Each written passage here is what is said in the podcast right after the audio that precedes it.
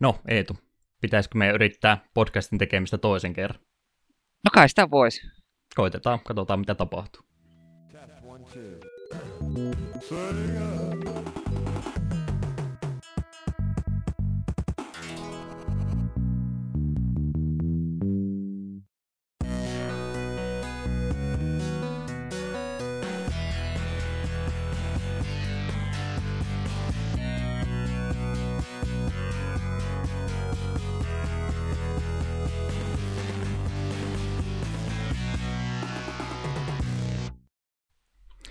Tosiaan, Takapölkky podcast, jakso numero kaksi. Todennäköinen julkaisupäivä, jos torstaina pistetään ulos, toinen kahetta. Eetu tuolla todennäköisesti facepalmaan kohta, mutta mä lupasin kutsua tätä kaikkia podcast jatkoa siihen äidiksi 222. Mitä mieltä oot tästä saavutuksesta? No tarkoittaako tämä sitä, että seuraava jakso pitää sitten kuvata kolmas kolmatta? Kolmas kolmatta, ne tulee kuukausi taukoja, se on vähän pikkusen liikaa kuvata, nauhoittaa. No kuitenkin. No, mulla on nyt kuvaa auki, niin mä sen takia puhun kuvaamisesta. Sama asia. Tarpeeksi lähelle. Tosiaan, tuossa kaksi viikkoa sitten otettiin toimeksi ja nauhoiteltiin ensimmäinen podcast-jakso. Kovasti suunnittelu oli siinä takana. Ja mielestäni ihan ok jaksohan siitä tuli. Pikkusen semmoista alkutärinää siinä toki oli, kun meni vielä harjoituksen piikkiin, mutta nythän tämä homma rupeaa sujumaan ihan itsestään, vai mitä mieltä itse olit tuosta ekasta jaksosta? No itsekin vähän sille jännitin sitä alkuun, mutta sitten kun se ru- ruvettiin sitä tekemään, niin sitten se lutkuytuikin ihan mukavasti.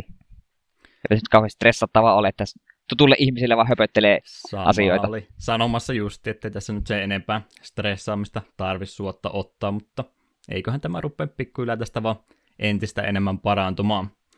Tosiaan en ole nyt ihan noita kaikkia kanavia, mitä kautta mä tuo eka jakso uppasin, niin en ole statistiikkaa se enempää tutkinut, mutta taitaa summa olla, että yli 100 ihmistä jopa kuunteli eka jakso, mikä on kutakuinkin 98 ihmistä enemmän kuin mitä mä osasin odottaa.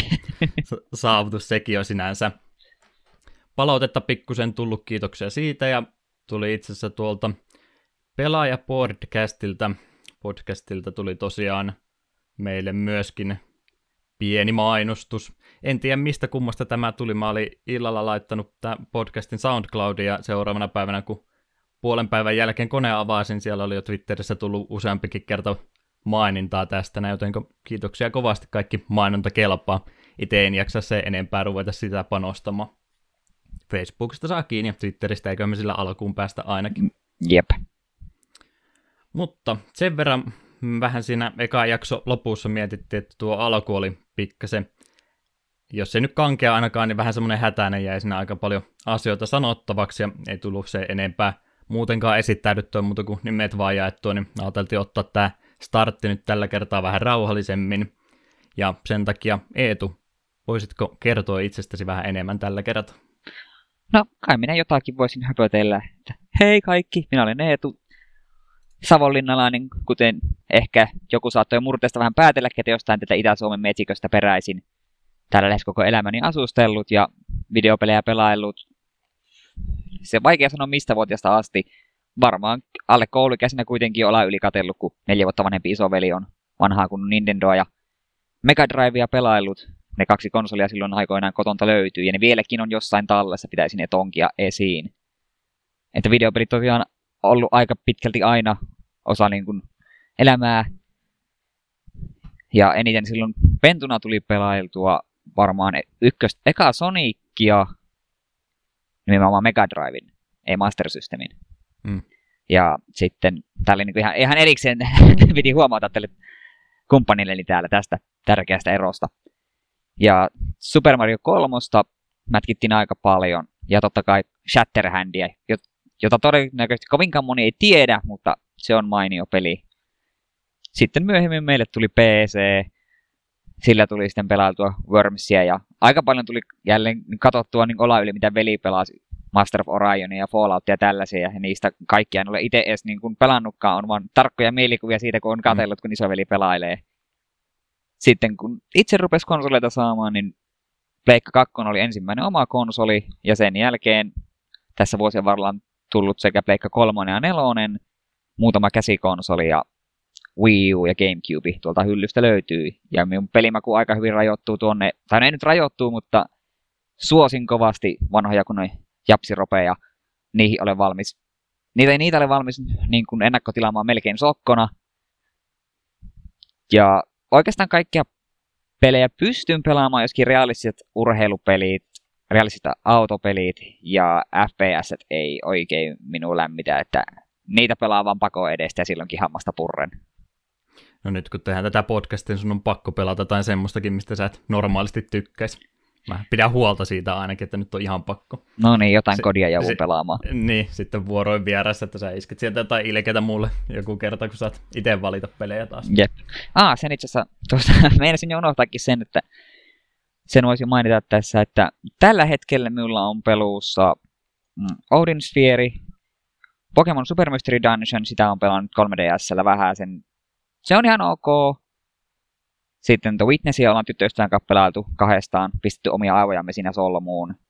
Ja Tales of Berseria ilmestyy tuossa viime perjantaina ja sitä on jo muutaman tunnin kerännyt mätkiä. Ja kuten sanottu, niin Japsi rupeaa ostan lähes sokkona, niin jos pelin nimessä lukee Tales of, niin se mm. niin kun, kun ihan melkein kuin vahingossa tulee tilattua.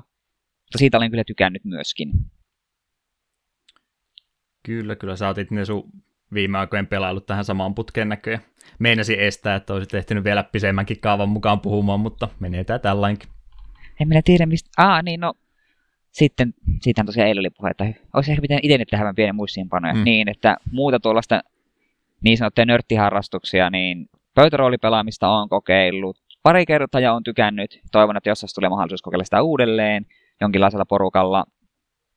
Ja sitten MTG, eli Magic the Gathering ja keräilykorttipeliä tulee pelattua viikoittain paikallisessa liikkeessä, on käyn turnauksissa ja en minä kovinkaan niin kuin kalliita dekkejä ole rakentanut, että me pikemmin, me on niitä vähän kasuaalimpia pelaajia, että me ostan päkkejä, jos sieltä sattuu mytikkejä tulemaan, niin mä oon hyvin tyytyväinen ja en koe, en koe sille, että u- uusi setti tulee äkkiä tilaukseen, kaikkia kalleimpia kortteja setit, että saadaan parhaat mahdolliset pakat kasaan. Sen verran mä topputtelen sua, että et puhu MTGstä liikaa, että saat puhua siitä kohta vähän enemmän, kuin on siitäkin uusi lisäri tuossa hiljattain tullut, niin ihan sen takia vaan, että mulle ei tule tota huono omatunto, kun mä höpisin omat juttuni tässä pois pisemmän kaavan mukaan. Joo. Tosiaan ei kaikkea tarvi yhdellä kertaa muistakaan, kyllähän tässä joku tehdään ne 999 jaksoa, niin ehtii kyllä sitten asioita tulemaan siinä julki muutenkin. Mutta eiköhän ne nyt ilmeisesti oli kaikki tärkeimmät, vai vieläkö jotain oli mielessä? No tärkeimmät, no ehkä mun nyt ei tarvitse koko mun elämäntarinaa kertoa. Pelaaminen ei. varmaan lähinnä meidän kuuntelijoita eniten kiinnostaa. Yes, yes. No itsestäni tosiaan, Juha oli tosiaan etunimi, jos ei se tullut tässä aikaisemmin esille.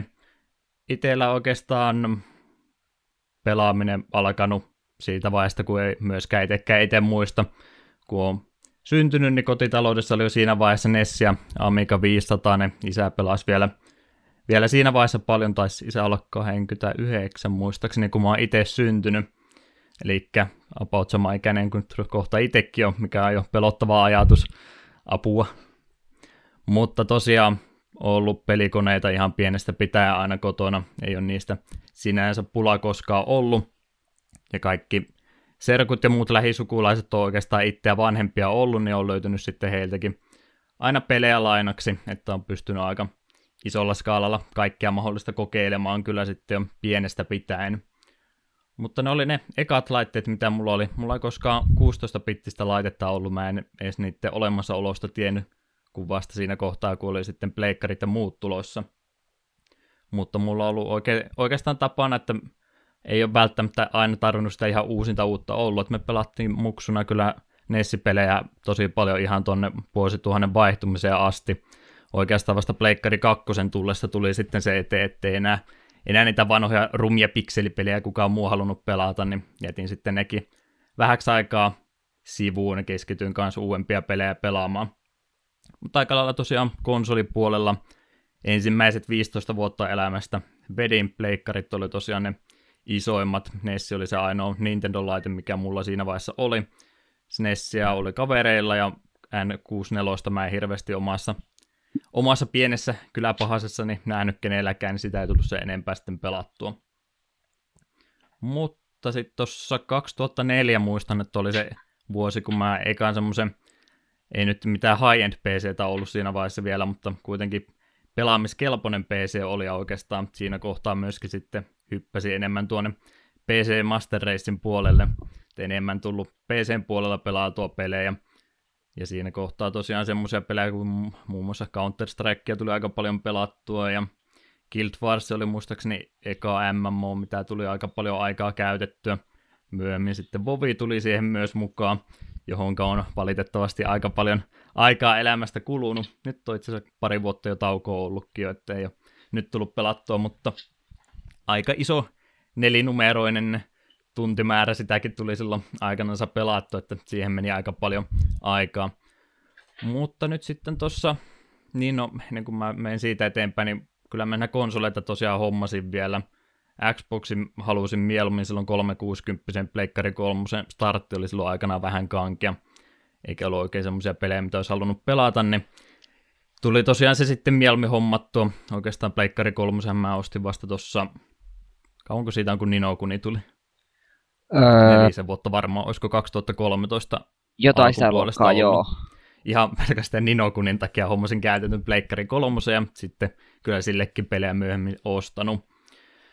Muuten aika lailla se konsolipuoli on ollut vähän hiljaisempaa. Semmoinen iso, tai isompi, mutta pisempi rupea mulla oli, mä pelasin tosi paljon. 2005 tuli ensimmäinen Guitar Hero ja mä niihin tykästyin tosi kovasti. Oikeastaan kaikki konsolit on ollut mulle ihan vaan Guitar Hero ja Rock konsoleita sen jälkeen, mutta nyt Pleikkari 4 tuossa jonkin verran pelannut ja koittanut vähän muutakin sieltä vaihtelun vuoksi pelata. Siinä nyt aika lailla pääpiirtettä paljon Blizzard-pelejä tuossa viime vuodet on ollut. Povia vähän vähemmän, mutta Diabloa sitten taas aika paljon enemmän. Hearthstonea tuli pelattua aika paljon. Overwatchia tässä viime syksynä myöskin pitkä aikaa jakso. Sitä ei kyllä nyt vähän aikaa tosiaan jaksanut käynnistää, mutta ne on ollut semmoisia pelejä, mistä aika lailla on tykännyt. Ja, ja, ja 2012 mä katsoin YouTube-kanavaa, niin mä silloin aloittelin noita Let's Play-videoitakin tekemään. Säkin olisit voinut siitä ehkä Eetu mainita, mutta tosiaan Eetu innottomana mä rupesin Let's Play-videoitakin vähäksi aikaa tekemään. Pari vuotta sitä jakso, mutta sitten rupesi tulemaan rajaa vastaan. Siihen meni aika paljon tunteja kumminkin elämästä, ja kun katselin, että katsojamäärät on siellä parinkymmenen luokkaa, niin mietin, että tällä ajalla voisi ehkä jotain parempaakin tehdä. Itse en, main... Itse en maininnut sen takia, että se on sitä pimeää menneisyyttä, mistä ei puhuta. Pimeää menneisyyttä, mutta tähän on pimeää menneisyyttä tämä koko meidän podcasti muutenkin aiheeltaan, niin kuuluu sinänsä siihen. Siinä tosiaan nyt aika lailla tuollain pääpiirtettä, mitä on itse tullut pelautua.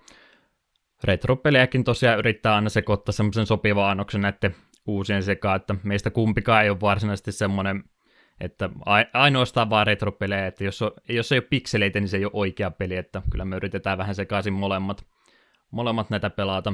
Kumpikaan ei se enempää myöskään, varmaan säkään, että se enempää ihan keräilyn vuoksi vaan pelejä ostaa, että kyllä me ihan pelattavaksi niitä hommata. Joo, ihan pelattavaksi. Muutaman kerran on saattanut lipsahtaa siihen, että ai että nyt on kyllä aika halvalla erikoisversio. Että, äh, et, että esimerkiksi Watch Dogsin Spessu Edikan jollain kolmella kympillä sain, niin oli silleen, hmm. peli ei kiinnosta yhtään, mutta aika siis Spessu Edikaan. No jos sen vaikka tilaisi sieltä pois.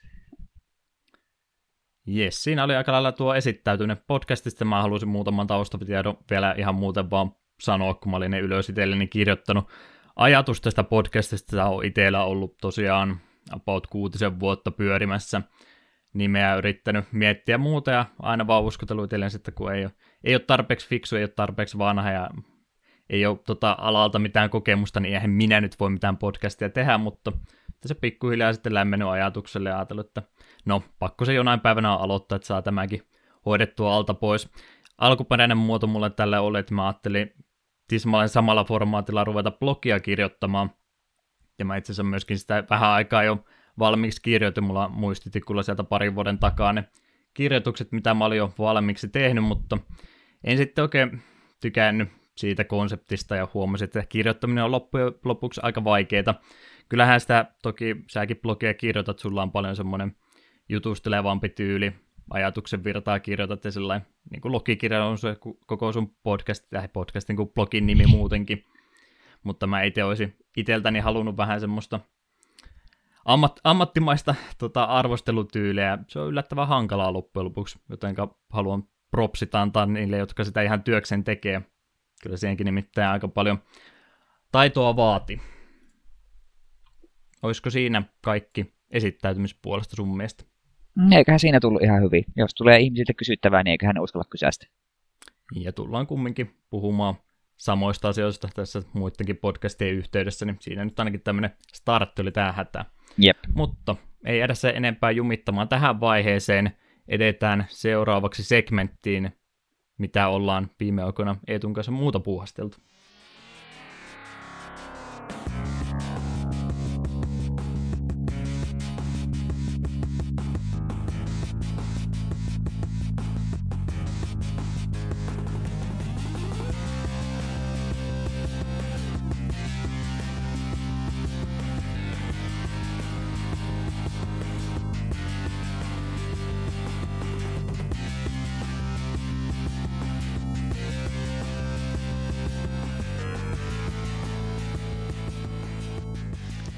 Eteenpäin tosiaan. Mitä ollaan viime aikoina puhasteltu? Sä et jo ehdit tuossa vähän mainitsemaankin, mutta nyt saat pari minuuttia lisää aikaa siihen vielä käymään läpi, että mitä oot viime aikoina pelailu ja muuta.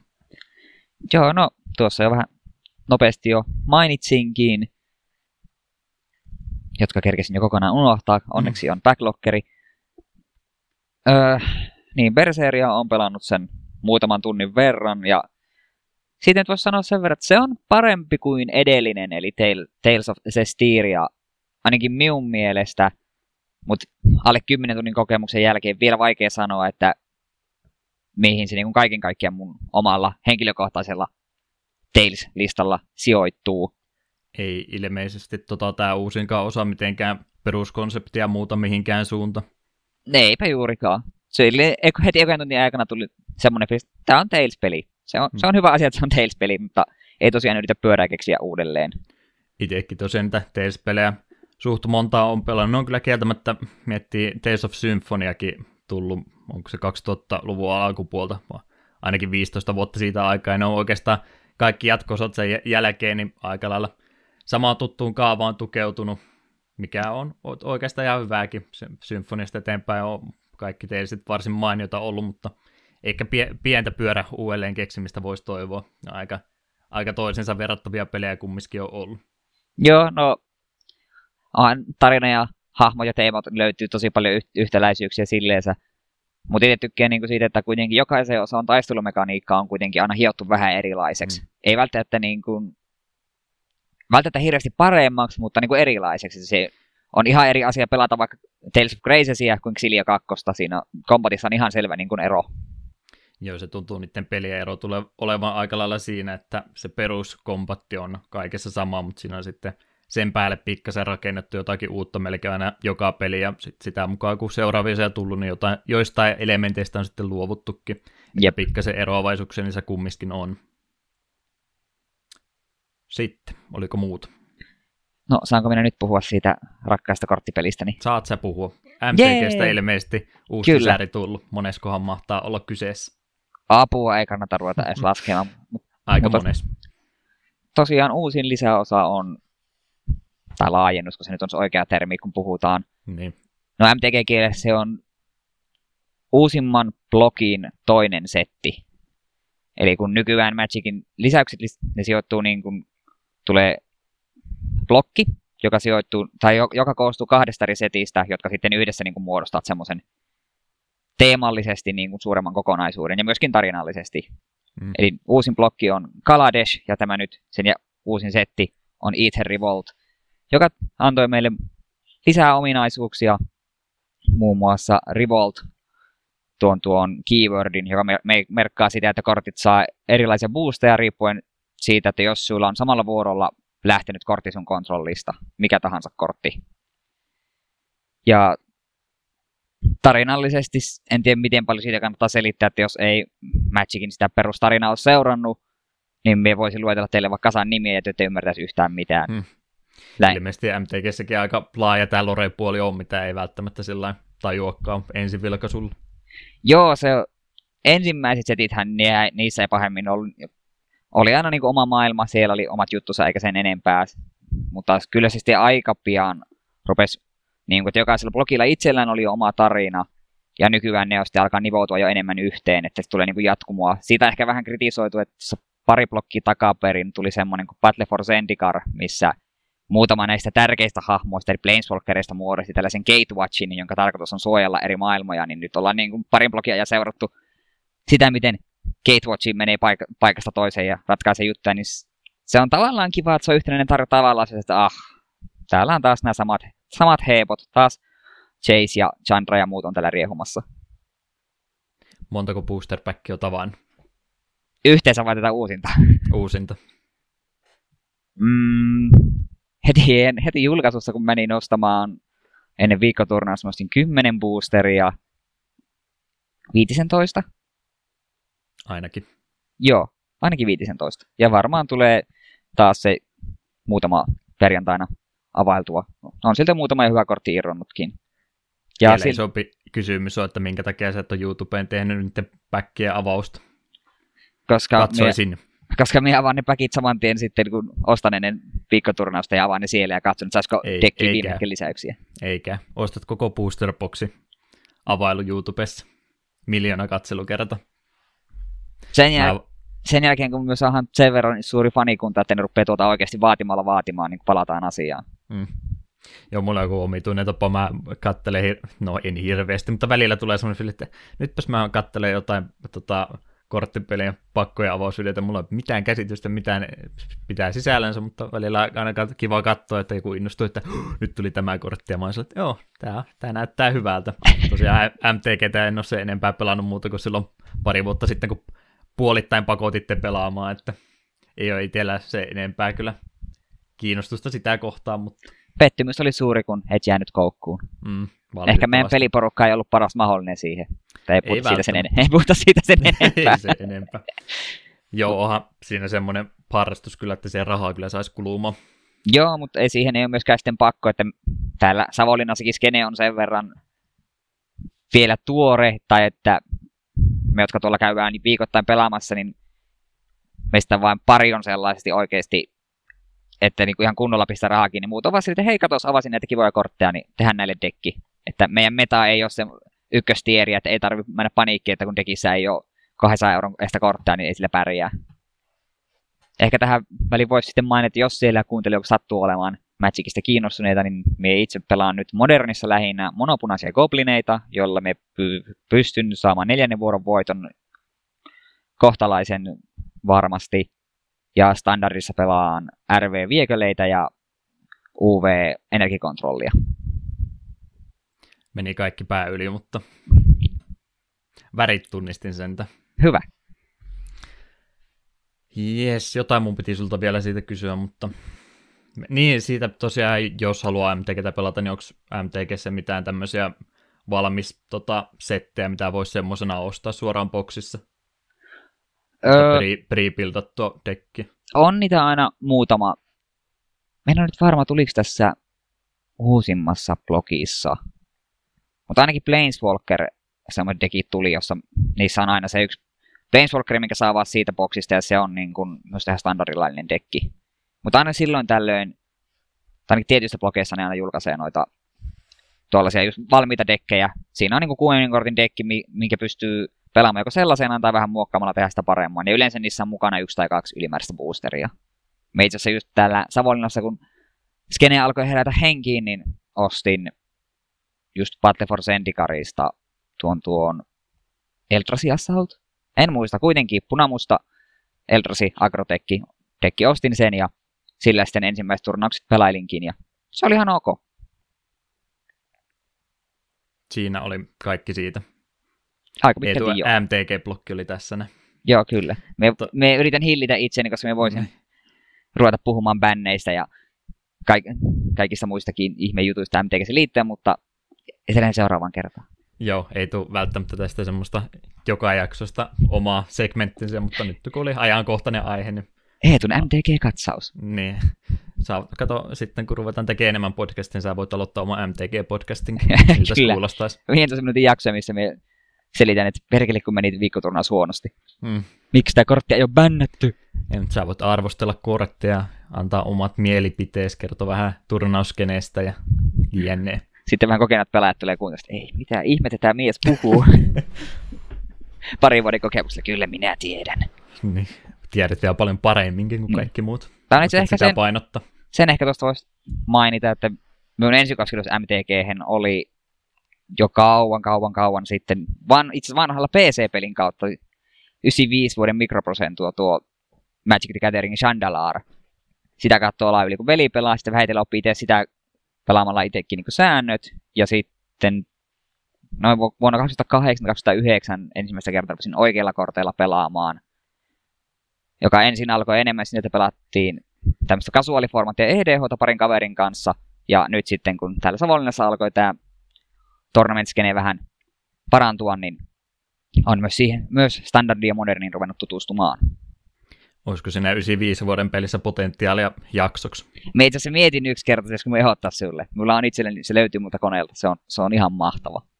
Mahdollisesti, jos mulle tulee joku tämmöinen tilanne, että mä oon kipeänä tai muuten vaan pois, niin sä saat tehdä soolojakson siitä sitten.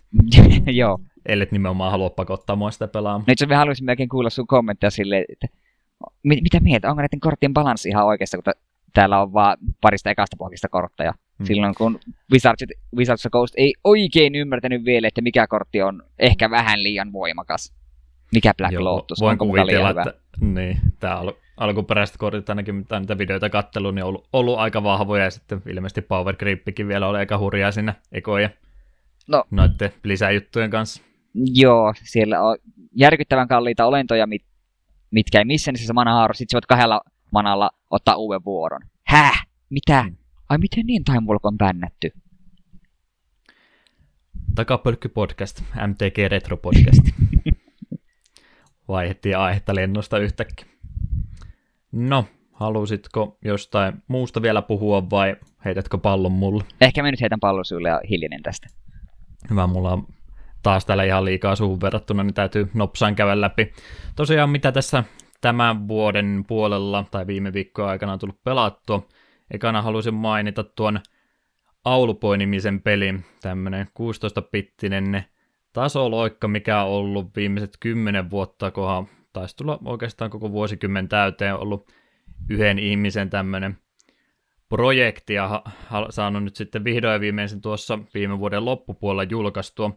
En ollut sitä ennakkotilannut tai muuta, kattelin vaan ensin, että miltä mahtaa peli näyttää ja päätin nyt sitten ostaa se. Tosiaan tämmöinen tarinavetoinen tasoloikka oikeastaan pelataan tämmöistä mykkää, pöllöpoikaa, liikevalikoimassa oikeastaan ei juurikaan kovinkaan iso, että sä pystyt lentämään, vaan perus semmoinen pieni lyhyt range ättäkki. Oikeastaan kaikki isommat kikat tulee siitä, että sulla on sitten pelin mukana apureita, joita sä pystyt kantamaan ja hyödyntämään pusleja, ratkaisemaan ja muuta. Tosiaan on semmoinen suht sopivan mittainen peli, mä muistaakseni viiteen tuntiin se aika lailla pelasin. Aika paljon tosiaan tarinaa puhutaan sinä ja muuta, verrattuna just jotain vanha Mariota, ei niissä mitään tarinaa se enempää on, niin tässä on paljon enemmän enemmän sitä kumminkin, mutta ihan täysverinen tasoloikkapeli on. Suosittelen kokeilemaan ehdottomasti. Oikeastaan sekin, minkä takia mä sitä halusin pelata, niin se on ollut mulla tähtäimessä senkin takia, että mä oon jotain speedrunia itselleni yrittänyt miettiä. Tämä oli semmoinen ykkösvaihtoehto, että pelaile ihan näin normaalisti se ensin ja mietin, että haluanko mä nyt sitten speedrunata sitä. Siinä olisi kyllä kaikki elementit oikeastaan kohdallaan tuo Any Percent Runi olisi about 40 minuutissa, että se olisi liian pitkäkään, tai vaihtoehtoisesti sitten, jos ei halua seinien läpi mennä koko peliä läpi, niin sitten tuo pisempi kategoria on puolisentoista tuntia vähän päälle, joka varmaan vielä ehkä menisikin.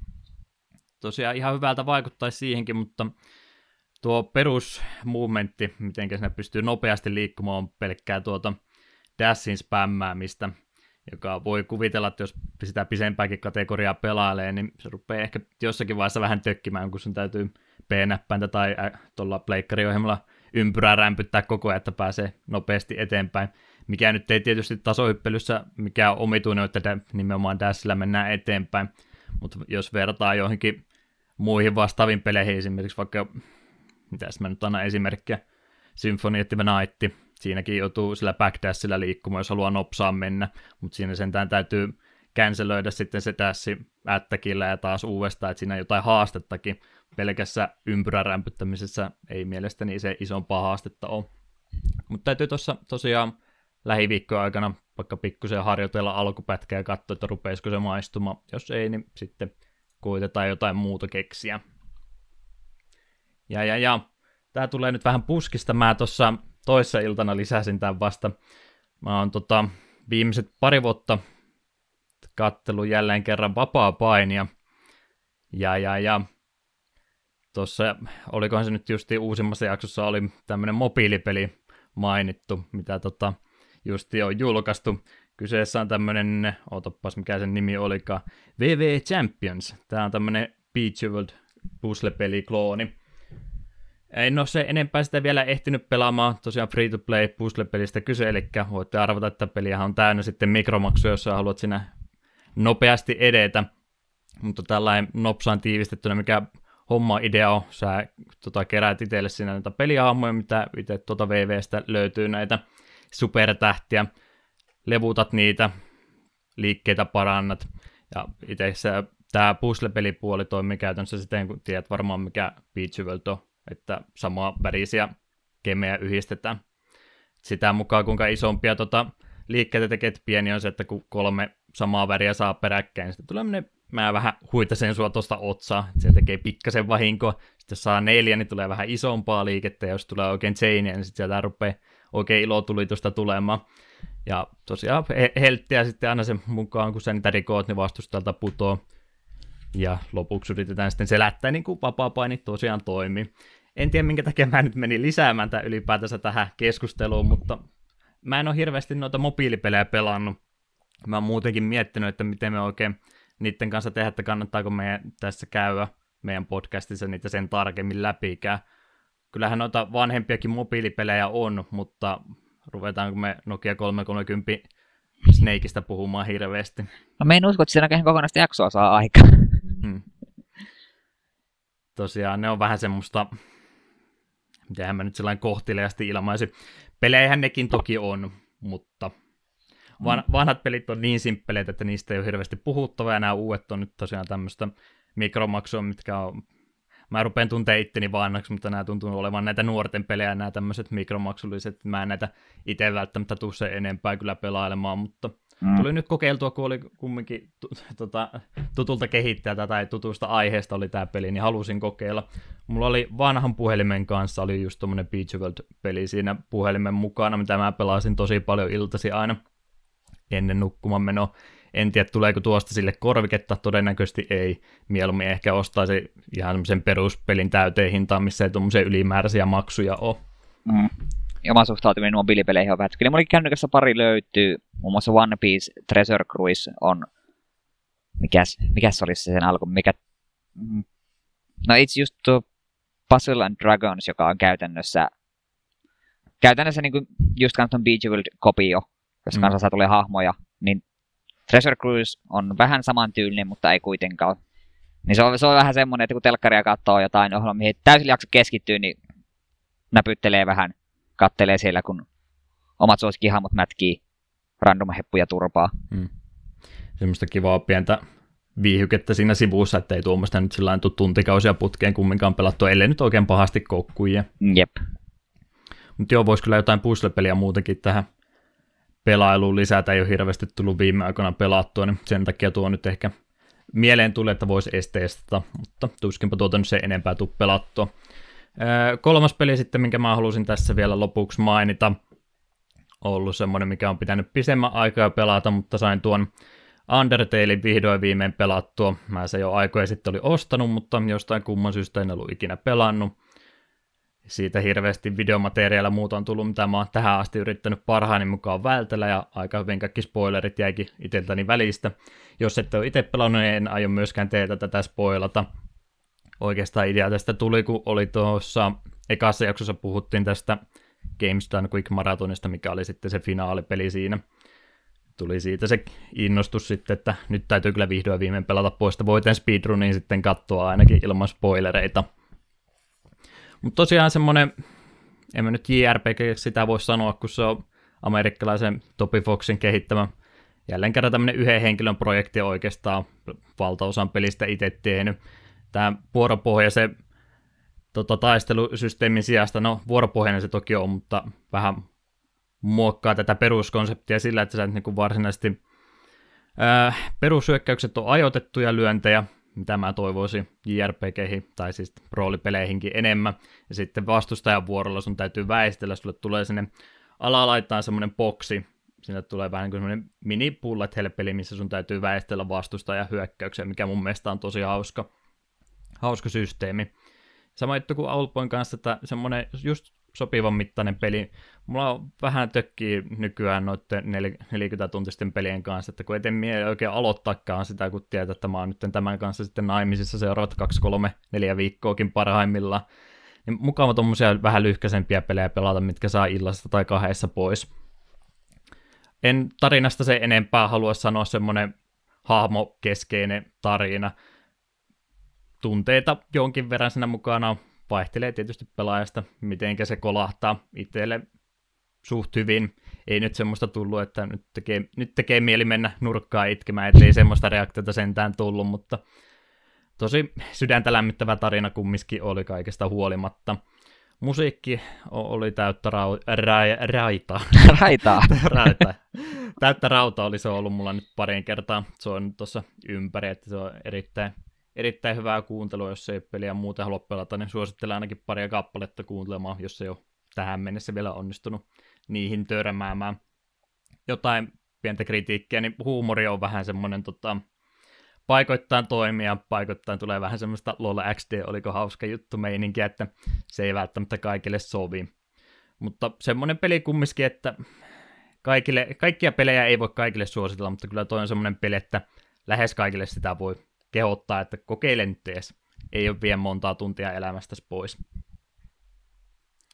Siinä oli oikeastaan kaikki pelit, mitä oli mulla tähän hätään. Mä katselin, että mulla on tuo, tuo, tuo, tuo podcasti on jo näköjään suht mittavaksi menossa, mä en halua tästä mahdottoman pitkää tehdä, niin mä tuosta ihan nopsaan mainitsen pari muuta asiaa. Persona 3 oli Pleikkari 2 peliaikanansa, joka tuli pelattua tuossa neljä, viisi vuotta siitä taitaako, onko jo viisi, on sitä muuten viisi vuotta jo aika, herra Jumala. Miten me vanhennutaan näin kova? Totta. Niin se pelasi Persona 3, kuten miekin nelosen jälkeen, eikö niin? Joo. Koska miekin on silloin nelosta aika paljon silloin jossain välissä. Mä en niistä peleistä halua nyt puhua kummiskaan, koska ne on ehkä no en tiedä, päästäänkö me ikinä niin pitkälle, jos me joskus pelataan personaa tässä podcastissa, niin voisi ehkä ottaa sieltä ykkösen tai kakkosen käsittelyyn. Se voisi olla ihan siistiä kyllä. Ei ole pelannut niitä, mutta tosiaan pelistä en puhu, mutta kyseisestä pelistä tehtiin kumminkin leffat tuossa, noin animaatiot. Mä ootin niitä innolla tulevaksi, sitten mä tuossa viime viikolla havahduin, hetkinen, onko se muuten tullut jo, ja havahduin, joo, kolme vuotta sitten tuli ensimmäinen osa jo. Niin, niin kattelin nyt sitten kaikki neljä tuossa joka ilta yhden jakson putkeen. Puolitoista tuntisia jaksoja. Sen verran, tota, kun en halua tarinasta puhua se enempää, niin Persona 4 tuli tuossa muutaman vuosi sitten myöskin se animaatiosarja. Testit siitä on tullut myös siitä Vitaan remakeissa Goldenistan kanssa joku erillinen animaatio. Mm, onko se ihan ova vai tämmöinen Meidän on varma, oli vaikka kaverin kanssa puhetta, niin se oli vasta, tai vai puhut, puhut siitä Goldenista, niin Vittu, onko Goldenistakin mm. animaatio? Me sitä on nähnyt. Enpä tätä tarkistanut.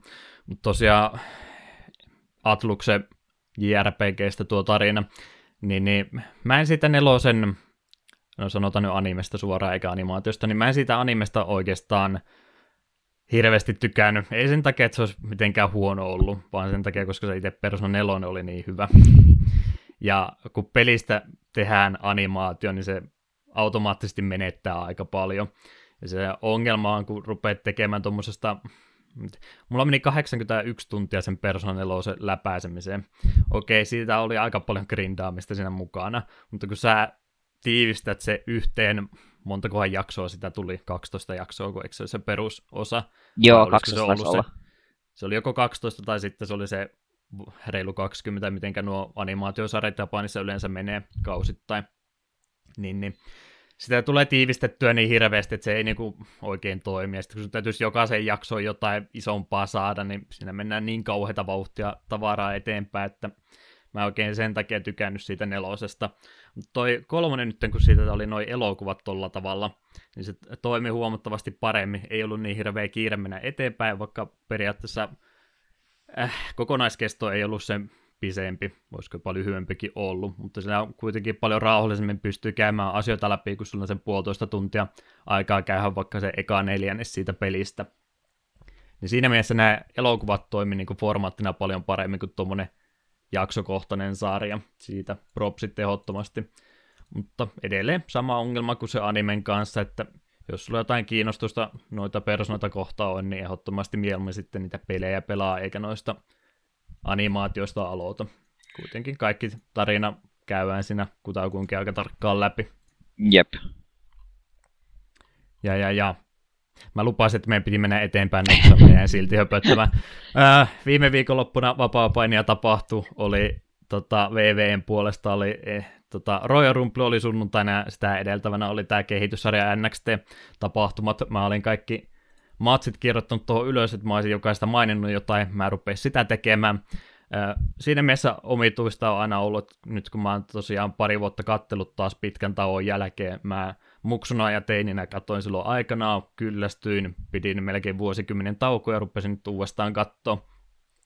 Niin siinä mielessä nyt kun on tuo kehityssarja tullut semmoiseksi julkiseksi formaatiksi, että siitäkin jaksoja löytyy, niin se on oikeastaan aina ollut parempi kuin itse tämä varsinainen TV-formaatti. Ihan senkin takia jo pelkästään, koska semmoinen tunnin jakso per viikko on huomattavasti parempi kuin, että sulle tulee maanantaina tulee Raw, joka on kolme tuntia, ja sitten tulee tiistaina SmackDown, joka on kaksi tuntia.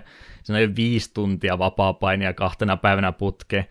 Sitä ei vain millään jaksa katsoa. Se on se yksi tunnin jakso, mikä NXT tulee keskiviikkona, niin paljon semmoinen mukavempi katsella kerran viikossa, ja muu tulee sitten pyöri tuossa toisella näytöllä, en mä siihen se enempään keskity.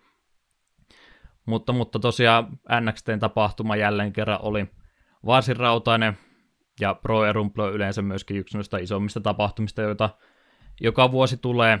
Tässä tulee nyt tämä vaihe aina, tota, puhutaan Road to Royal Rumblesta on tästä tammikuusta tuonne huhtikuun alkuun, kun tulee WrestleMania, joka on se isoin tapahtuma.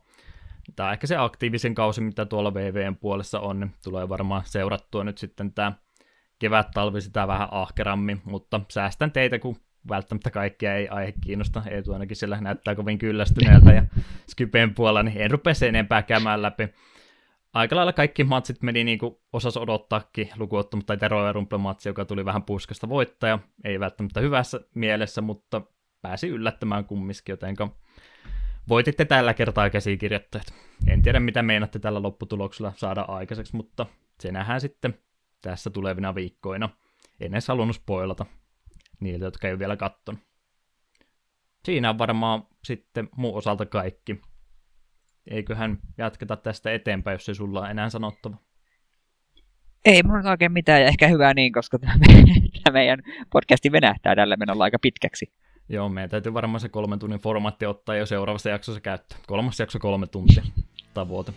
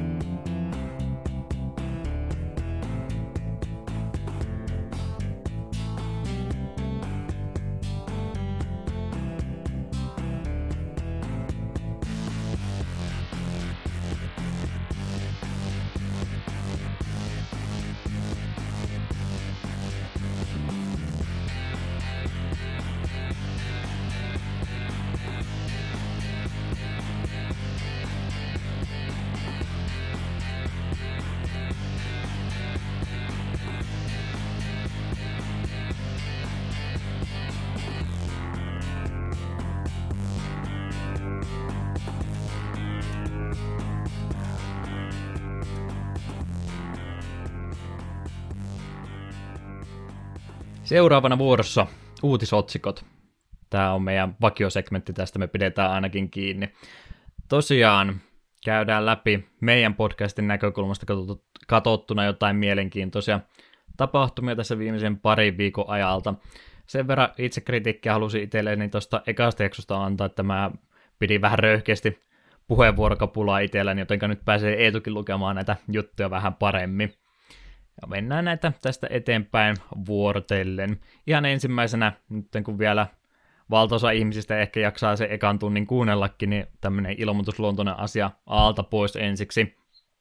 Jos Awesome Games Done Quickin jälkeen jäi vielä vähän semmoinen fiilis, että voisi katsella lisääkin speedruneja, niin nyt olisi sitten juurikin tänä viikonloppuna, kun tämä podcast julkaistaan, niin suomalainen vaihtoehto tulossa. Assembly Winterit tapahtuu tosiaan tänä viikonloppuna, ja perjantai-illasta sitten Finrans-ryhmä, joka on tämmöinen, voiko organisaatiosta puhua, ei välttämättä, mutta tämmöinen ryhmä kuitenkin suomalaisia, suomalaisia speedrunneja, jotka nyt tosiaan järjestää Speed Games United-nimisen tapahtuman täällä Assemblin sisällä. Vähän tämmöinen lyhkäisempi muotoinen perjantai-iltana alkaa ja sunnuntai-iltana päättyy. Homma alkaa sillä, että ensimmäisenä pelinä oli Dishonored 2, eli vähän tuorempi peli. Mr. Walrus on siinä sitä peliä pelaamassa. Tosiaan tapahtuma päättyy sitten Dark Souls 2. All Bosses No DLC-kategorian runaajana on Noobest. Eli tämmöinen vähän tiiviimpi, tiiviimpi tapahtuma tällä kertaa. Jos sulla etu on auki tämä tapahtuman pelilista, niin mitä osuu sieltä omaan silmään, mitä ehkä voisi katsella? Tässäkö mitä silmäilin, Grand Theft Auto Chinatown Wars vähän kiinnostaisi katella. Kovasti tykkäsin kyseisestä pelistä itse. Muuten sitten Dark Souls 2, mä oon nähnyt niin paljon speedruneja itse niin kun katsonut livenä Twitchistä, niin eivät sitä tuotettu katsottua. Ja muuten varmaan veikkaa, että auki mies sen laite ja silmäile, mutta ei täällä oikeastaan mitään sellaista, että pakko nähdä tuo runia ole. Itelläkin on just vähän sitä, kun vähän liikaa käyttänyt aikaa näiden katsomisesta, mä oikeastaan kaiken, kaiken niin kuin näistä nähnyt, että jos sulla uutta, uutta löydettävää itseltä, niin mutta suomalainen tapahtuma ja aika paljon näitä nimiä täällä tunnistaa, en rupea kaikkea nyt luettelemaan joukosta, mutta ehkä itse nostetaan tuolta Kotti on juoksemassa Max Payne 2. Kotti on varmaan se ensimmäinen suomalainen speedrunner, jota mä oon aktiivisemmin kattelu, ja Max Payne on eka ja toka kotiin näitä vakiopelejä, niin se on ainakin semmoinen, mitä ehkä eniten ottaa. Megamanit maistuu aina, niitä voi katsella loputtomiin. Ease Origin on tuossa noin tunti 4-5, kun tuossa about sille aikaa varattu. Ei ihan niin paljon varmaan aikaa siihen mene kummiskaan, mutta Iiset on ollut vähän kanssa semmoisia, että niihin voisi vähän paremmin tutustua, miten nuo speedrunina toimii. Telaaja, niin se on näköjään siinä pelaajana. Täytyypä sekin katsoa, se tulee just ennen Max Payne, nehän tulee hyvin putke. Nyt muuten kun mainitsit, niin minäkin rusin katsoa noita, noita, noita runnaajia, niin minäkin tunnistan tuota pari nimeä. Hmm. Ha, enpä siellä nekin nykyään speedrunnekin tälleen se ihan tekee. Tunnen ihan muista piireistä. Hm, mielenkiintoista. Valtaosa tosiaan suomalaisia, muutama ulkomaalainenkin. Täällä yksi ranskalainen vetää kolme peliä putkeen, Norjasta löytyy edustaja, Isosta Britanniasta myöskin yksi, Jenkeistä yksi. Enimmäkseen kotimainen tapahtuma siis tosiaan. Halusin sitä nyt tässä näin mainosta. Varmasti mukavaa katsottavaa tuossa. Sitten se segmentti oli siinä, mitä Eetulla oli uutisena seuraavana päällimmäisen. Seuraava on ilo uutinen kaikille meille Pokemon-treenereille. Pokemon Sun ja Moon saa vihdoinkin updatein, eli Pokebankin, joka on siis tällainen 5, 5 euroa vuodessa maksava palvelu, johon voit siirtää Pokemoneja muun muassa joita viime sukupolven peleistä ja myöskin vähän kikkailemalla jopa niin kuin Blackista ja Whiteista asti nettiin. Saat boksut sinne turvaan, jotka voit sitten siirtää uusimpiin Pokemon-peleihin. Tämä on etenkin Wi-Fi-matseja pelaaville varsin tärkeä päivitys, että koska tällä hetkellähän, jos ne, jotka pelaa Pokemon Sunissa ja Munsa Wi-Fi-matseja, niin se boksuvalikoima on se, mitä Sunissa ja Munsa on tarjolla, joka on kuitenkin vain joku kuudesosa kaikista Pokemoneista, kutakuinkin. Viidesosa. Suht en minä pieni tiedä. osa kumminkin. Kuitenkin pieni osa. Niin nyt sitten valikoima kasvaa huomattavasti ja pääsee käyttämään näitä aiempia boksuja. Ja tässä on vielä sitten sellainen erikoistilaisuus niille, että jos ö, tekee Pokebank-tilauksen lokakuun toiseen päivään mennessä, niin saa bonuksena C-kristalliin Mewlle. Ja niille, jotka eivät ole Saniemunia pelannut, niin C-kristallit ovat tällaisia spessuesineitä, jotka mahdollistavat Pokemonin sellaisen erikoishyökkäyksen, ja tuo Mewniumia ei vissiin saa mistään muualta kuin vain tämän tilauksen kautta.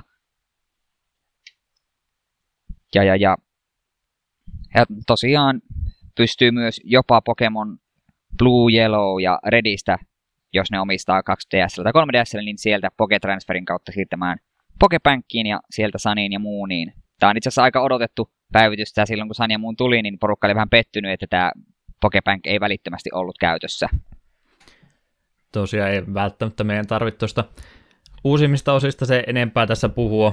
Ei tuo Pokemonia pelannut ahkerasti ennenkin ja itse hyppäsin vasta mukaan viime syksynä, kun mä 3DS vihdoin viimein meni ostamaan ja pelasin aika tarmolla nuo uusimmat läpi. Oli semmoinen fiilis, että nyt maistuisi Pokemonin pelaaminen, mutta se minkä takia mä halusin tää ottaa tämä podcasti oli nimenomaan tämä pankin takia, koska nyt sitten pystyy varsinkin kaikkein tärkeimpänä tosiaan tietysti, että pystyy Redistä, Bluesta ja Yellowsta, eli niistä ihan ensimmäisistä peleistä siirtämään myöskin boksuja eteenpäin, ja nimenomaan näistä virtual console-versioista. Se mahdollistaa nyt, että tässä on meillä potentiaalia, että mehän voitaisiin ottaa ensimmäiset boksutkin joskus käsittely. Kuulostaa hyvältä. No, minulla on tuo sininen 2DS, missä tuli Pokemon Blue mukana. Mutta tosi mukavat tulee tämmöisiä päivityksiä, nämä tuo paljon lisää elua sitten taas vanhemminkin peleihin. Tulee lisää syytä niitä pelata taas kerran uudestaan.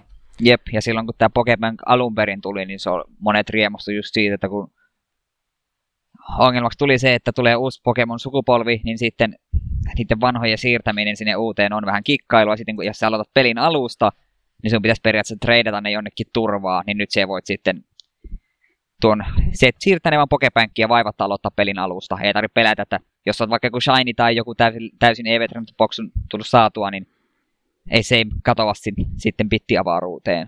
Henkilökohtaisesti en koe tuota mulle tarpeelliseksi, koska minä kuitenkaan Wi-Fi-matseja pelaa. Mutta kenties sitä joskus sitten iskee semmoinen fiilis, että ei hitto tästä boksista minä haluan luopua. Ja tuo 5 euroa vuodessa on aika naurettavan pieni summa tuollaista palvelusta. Se on kyllä kieltämättä tuo kilpopelaaminen Pokemonin kanssa niin sitten ihan oma maailmansa, että se vaatii aika paljon sitoutumista tai vaihtoisesti hakkerointi. Jep. Mikä on se hel- helpompi tapa toki, mutta se vähemmän laillisempi versio. Se uutinen oli siinä sitten. Tämän lisäsin tässä justiin hetke ennen podcasti alkua tuli uutinen, että Wii U-valmistus on nyt Japanissa päättynyt. Tästä oli puhetta jo viime loppusyksystä, että todennäköisesti tuki loppuu Nintendolta pikkuhiljaa Wii Ulle ja tulikin sitten suht nopsaa ilmoitus siitä, että tosiaan nyt ei ole enää uusia Wii Uta enää Japanin suunnalta ainakaan tulossa. En tarkistanut, missä kaikkialla maailmaa tätä nyt valmistetaan. Mä oletan, että myös Amerikan päässä ja ehkä Euroopassakin on, on vielä valmistusta erikseen. Mutta todennäköisesti nämäkin tulee pikkuhiljaa sitten päättymään. Mulla ei viijuta ollut, mutta minkälainen fiilis sulla tuosta konsolista nyt jälkeenpäin sanottuna jäi? No siis se on konsolina ihan hyvä. Ongelmana ehkä vähän, että tuo itse Wii U Padin akkukesto ei ole kovinkaan kummoinen. Ja se, että pelivalikoima sille on valitettavan pieni, joskin ne mitä pelejä sille on, niin on suurimmaksi aika helvetin hyviä. Että niin, se, jos, että jo, jos nyt jollakin on vielä semmoinen fiilis, vähän tekisi mieli, niin ostakaa se nyt. Niin, Ko- sitä mä mietin tosiaan, että jos ton Wii U haluaa, että missä kohtaa tulee olemaan sitten se paras hetki, että milloin halvimmalla saa, niin ei välttämättä just nyt kannata, mutta tässä seuraavien no, parin vuoden aikana sitten kannattaa se käytetty varmaan jossakin vaiheessa poimia, kun halvalla vielä saa. Jep, ja kauheasti ei kannata aikaa, jos haluaa ihan uutena, koska me veikkaa, että ne alkaa pikkuhiljaa varasta tyhjenemään. Ihan, ihan uutena jo toki ei, tosiaan ei, mutta käytettyä varmaan kannattaa sitten vielä Juu, hetki aikaa kyllä. jos halvemmalla haluaa. Yhden asian mä unohdin tuosta meidän omista jutuista kokonaan, ja tämä täytyy ehdottomasti mainita. Muistaaksä, mitä me edellisessä jaksossa puhuttiin Nintendo Switchistä aika paljon? Mikä meidän mielipide se ennakkotilasta suhtaa oli? Minä en muista, mitä mä sanon. Mä itse ennakkotilaamaan nyt sen. Mä menin nyt ennakkotilaamaan sen kumminkin. Mä puhuin, että välttämättä ei, välttämättä ei tarvitse sitä tilata, mutta kun mulla tämä Wii U jäi nyt kokonaan välistä, niin mä rupesin miettimään, että tulee se jossakin kohtaa ostettua, niin mä nyt sen sitten menin varaamaan. Voi olla, että ei enää ei enää tuohon julkaisupäivään, mutta tulipa nyt hoidettua se kaikesta huolimatta pois. Eli sieltä on nyt tulossa Switch Pro-ohjaaja ja Zelda, joka tarkoittaa sitä, että mä käytin 500 euroa se, että mä pääsen uutta Zeldaa pelaamaan. Jota, Mikä... joka on pelisarja, jota mä oon pelannut sen kolme osaa. Me käytän sen 670 ostaa Wii Ulle sen, ja se on siinä. Niin, sä oot nyt vähän fiksumpi meistä kahdesta. Mutta Tosiaan... toisaalta se olisi ostaa Wii U myöskin, että siihen niin, tulevaisuuteen. Niin, se on just mulle ehkä vähän fiksumpi vaihtoehto, kun mulla nyt ei ole tosiaan Wii Utakaan ollenkaan ole, ja niitä, mitä siellä on tulossa, niitä remastereita ja muuta tämä eka vuoden aikana, niin vähän fiksumpi sitten niitä ostaa mieluummin. Jep. Ai, ja se... tosi nyt tässä on se hyvä vaihtoehto nyt meille, että molemmat varmaan jossain vaiheessa tosiaan miekin sen ostan Wii Ulle jossain välissä, niin voidaan sitten vähän keskenään vertailla, että kontrolleja sille, että tuntuiko jollain tavalla erilaisia. Jos, jos jommalla kummalla on ongelma jonkin tietyn asian kanssa, toinen sanoo, että no tällä konsolilla taas tää, tässä ei ollut mitään ongelmaa. Hmm. Mä selitän tämän itselleni sillä, että tämähän on nyt tärkeä hommata tämän podcastin takia, että mä voin pelata Virtual Console-pelejä sillä. Kuulostaako fiksulta? Se on hyvä selitys. Minä hyväksyn. Joo. Ah, tota, siitä Switchistä, niin muuten siellä tosiaan Mario Kartin mä kumminkin ostan jossakin kohtaa. Mutta se, mitä mä vähän nyt oon ihmetellyt, se, minkä takia, jos mä olisin Wii U ostanut, se olisi ollut Super Makerin, Mario Makerin takia, siitä ei nyt vielä mitään puhetta ollut. Toivottavasti tulee uusi Mario Makeri sitten Switchillekin. Voisi kuvitella, koska se, on, niin. se on ollut tosi suosittu, että sielläkin se hyllystä löytyy. Et pikkasenhän ne joutuu uusiksi sitä tekemään, kun sinne joutuu tota Wii U-ohjainta ilmeisesti ominaisuuksia käyttää aika lailla siinä kosketusnäytöllä vai miten ne kentät siinä rakennettiin? Joo, kosketusnäytön kautta. Mm. Että en tiedä, miten pystyykö sitä yksi yhteen Switchin ohjaimella tekemään. Siitä Joo, totta. Mutta mieluummin vaikka sitten jatko-osa edes. Siitä ei nyt ainakaan puhetta vielä ollut, niin mä oletan, että tänä vuonna ei varmaan tätä vielä tapahdu. Mutta niin hyvin se myi kumminkin, että aika ihmeissäni olisi, jos ei sille jatko-osaa tuu. Jep, totta. Tosiaan, Nintendosta kumminkin on kyse. Metroidinkin olisi pitänyt tapahtua jo aikoja sitten, mutta ei ole näkynyt. Eikä ole montaa muutakaan isoa nimeä. Bombermanin sieltä nyt on ainakin tulossa, että yeah. se jotain. Hui. Yes, siinä oli tuosta Wii lopetuksesta nytten kaikki. Mennään eteenpäin. Joo, seuraavaksi siirrytään julkaisuuutiseen. Meidän ei pitänyt hirveästi tällaisista puhua, mutta juuri on julkaistu Double Dragon 4. Tämähän on tunnettu beat'em pelisarja alun perin arcade-halleista, myöhemmin sitten Nessille tuli ykköstä kolmoseen, kun niitä tuli, vai pelkästään kaksi? Tuli jo, ja aika monelle muullekin laitteelle. Mulla oli Double Dragon 2 just Amigalla. Joo, kuitenkin Arc System Works osti pelin oikeudet takaisin itselle vuonna 2015, ja nyt sitten tämä on lopputulos. Sitä on ollut mukana kehittämässä alkuperäistä Double Dragonista tutut veteraanit, Yoshi, Yoshi Kishimoto, huhu, mikä nimi. Ja Ihan tahalteen laitoin nämä nimet sulle, mä halusin kokeilla, kuinka huonosti sä lausut ne. Kiitos tästä. Hmm. Mutta kuitenkin Kishimoto ja sitten Koji Ogata, joka säveltäjä Kasunaka Yamane. Ja graafisesti kun pelistä ka- peliä katsoo, niin se näyttää ihan kuin vanhoilta Nessin konsolikäännöksiltä, eli ykköseltä kakkoselta. Siinä sitten ö, peli sisältää niiden hyvin tuttujen kontrollien ja pelimekaniikkojen lisäksi yh, yhdellä, mitä, osaa mm. lukea, pelattavia vihollishahmoja, yksi yksi vastaan moodin ja sekä sitten survival-moodin, joka tunnetaan nimellä Tower Mode. Ja hinta sille ei tule kuin 7 euroa ja löytyy sekä Steamista että Pleikkari neloselta. Ja mie heitän villin veikkauksen, että tämä tulee olemaan jossain välissä Pleikkari nelosen PS Plus-peleissä. Tämän vuoden puolellakin vielä. Todennäköisesti. Itse en ole Double Dragoneita hirveästi pelannut, mutta Double Dragon Neonin Pleikka kolmosella mätkin, ja se oli kyllä tosi, todella viihdyttävä. Tosin ei tainnut enää olla samoin, saman porukan tekemä. Joo, meillä on tosiaan tämä tota, jakso aina muutenkin beatemappi, niin ei ehkä välttämättä kannata beatemapeista se enempää puhua. Kysäisen sun historia niiden kanssa kumminkin tarkemmin siinä vaiheessa vielä. Jep. Mutta onko mitään kiinnostusta tätä kohtaa? No itse asiassa jonkin verran jopa on. En kyllä tiedä, hintahan sillä kuin 7 eurot, se ei ole mm. silleen paha. Mut... Se on kyllä tosi mainio, nyt kun hirveästi tulee näitä uusia julkaisuja, niin niistä pyydetään vähän turhaa absurdeja hintoja, mutta 7 euroa on semmoinen summa, että okei, rikkaita ihmisiä me ei olla, mutta 7 euroa, niin äh, menkö, kokeillaan nyt tuommoista. Mm, ja, ja tosiaan kun on aika varma, että se tulee PlayStation Plus-peleihin jossain väleissä, tällaisilla pelillä on tapana tupsahtaa niihin ennemmin tai myöhemmin, ja kun ei pakottaa tarvitse heti päästä pelaamaan, niin katselen, jos se tulee, tai sitten joku kerta katon alessa, että katos, se on nyt miinus 20 tai miinus 50 prosenttia, niin ostetaanpa se nyt pois. Ja hmm. Todennäköisesti ihan olen ihan tyytyväinen hinnalta kumminkin tuokin, 7 euroa mun mielestä Juu, kyllä, kyllä on, että ja jos iskee yhtäkkiä pakottava tarve, että hitto nyt on pakko päästä pelaa Double Dragonia, niin kyllä mies 7 euroa voi maksaa. Hmm. Neonista tykkäsit kumminkin. Kyllä, siitä tykkäsin todella paljon. Siinä oli, se oli vähän kieliposkilla tehty peli, mutta tykkäsin todella paljon. Siinä Double Dragonista. Seuraava uutisotsikko. No, tämä ei välttämättä ihan uutinen varsinaisesti sanan varsinaisessa merkityksessä ole, mutta halusin tästä maininnan kumminkin tehdä, kun siitä maininta tuossa hiljattain oli. Viime kesänä oli tämmöinen pelinkehitystapahtuma kuin Adventure Jam 2016. Mä aina välillä vilkuilen näitä tämmöisiä pelinkehitysprojekteja, missä joku tietty aikaraja, kolme päivää esimerkiksi, mä, vai olikohan se seit, silloin oli tota seitsemän päivää FPS-peli piti tehdä vastaavia. Niin viime kesäisissä tuotoksissa yksi pientä kulttimainetta keräsi tämmöinen peli kuin Stairquest. Jos olette vanhoja Sierran seikkailupelejä pelannut, niin me oon niitä ihan alkupää King's Questia ensimmäisiä näitä.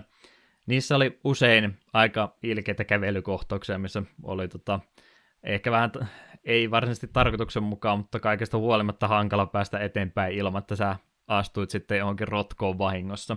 Ja tämä peli on nimenomaan pelkästään sitä. Eli ihan tämmöisillä vanhoilla EGA-grafiikoilla työstetty peli. Mä itse asiassa striimasin tämän pelin tuossa pari päivää sitten. Ei ollut kovinkaan pitkä onneksi. En olisi sitä välttämättä enää sitä tuntia 15 minuuttia enempää jaksanut. Olisiko siinä ollut nyt about 10-12 ruutua apouttia rallaa. Ja oikeastaan heti kolmannesta ruudusta eteenpäin joutui jo aika ahkeraan sitten tallentamaan ja lataamaan uudestaan koska jos sä tallenna, niin sitten mennään pelialusta asti, niin kuin vanhat seikkailupelit olikin.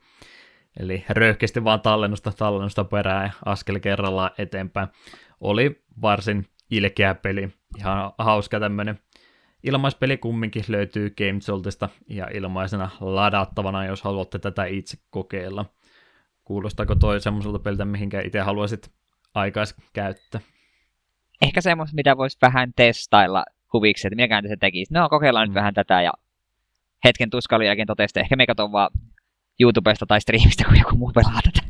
Ja tämä on semmoinen, just semmoinen pieni hauska konsepti, mistä ei kyllä se isompaa peliä saa aikaiseksi, eikä se ollutkaan tosiaan iso peli, että ensin kiipesit sinne ylös asti, sun piti käydä se orpi hakemassa, ja sitten se orpi sanoi sulle, että mm, et sä on vielä mun arvone, että mä lennän nyt takaisin tonne peli alkuun, että kävele takaisin, sitten sä kävelet sinne peli alku, aloitusruutuun takaisin, sanoo, mm, en mä tiedä nyt oikein vieläkään, mä menen tonne takaisin ylös, ja se pelihamma sitten katsoo tyhjällä ilmeellä siinä, että joo, en ole lähdössä enää, peli, peli päättyy siihen, että enää, enää ei jaksa tätä näin.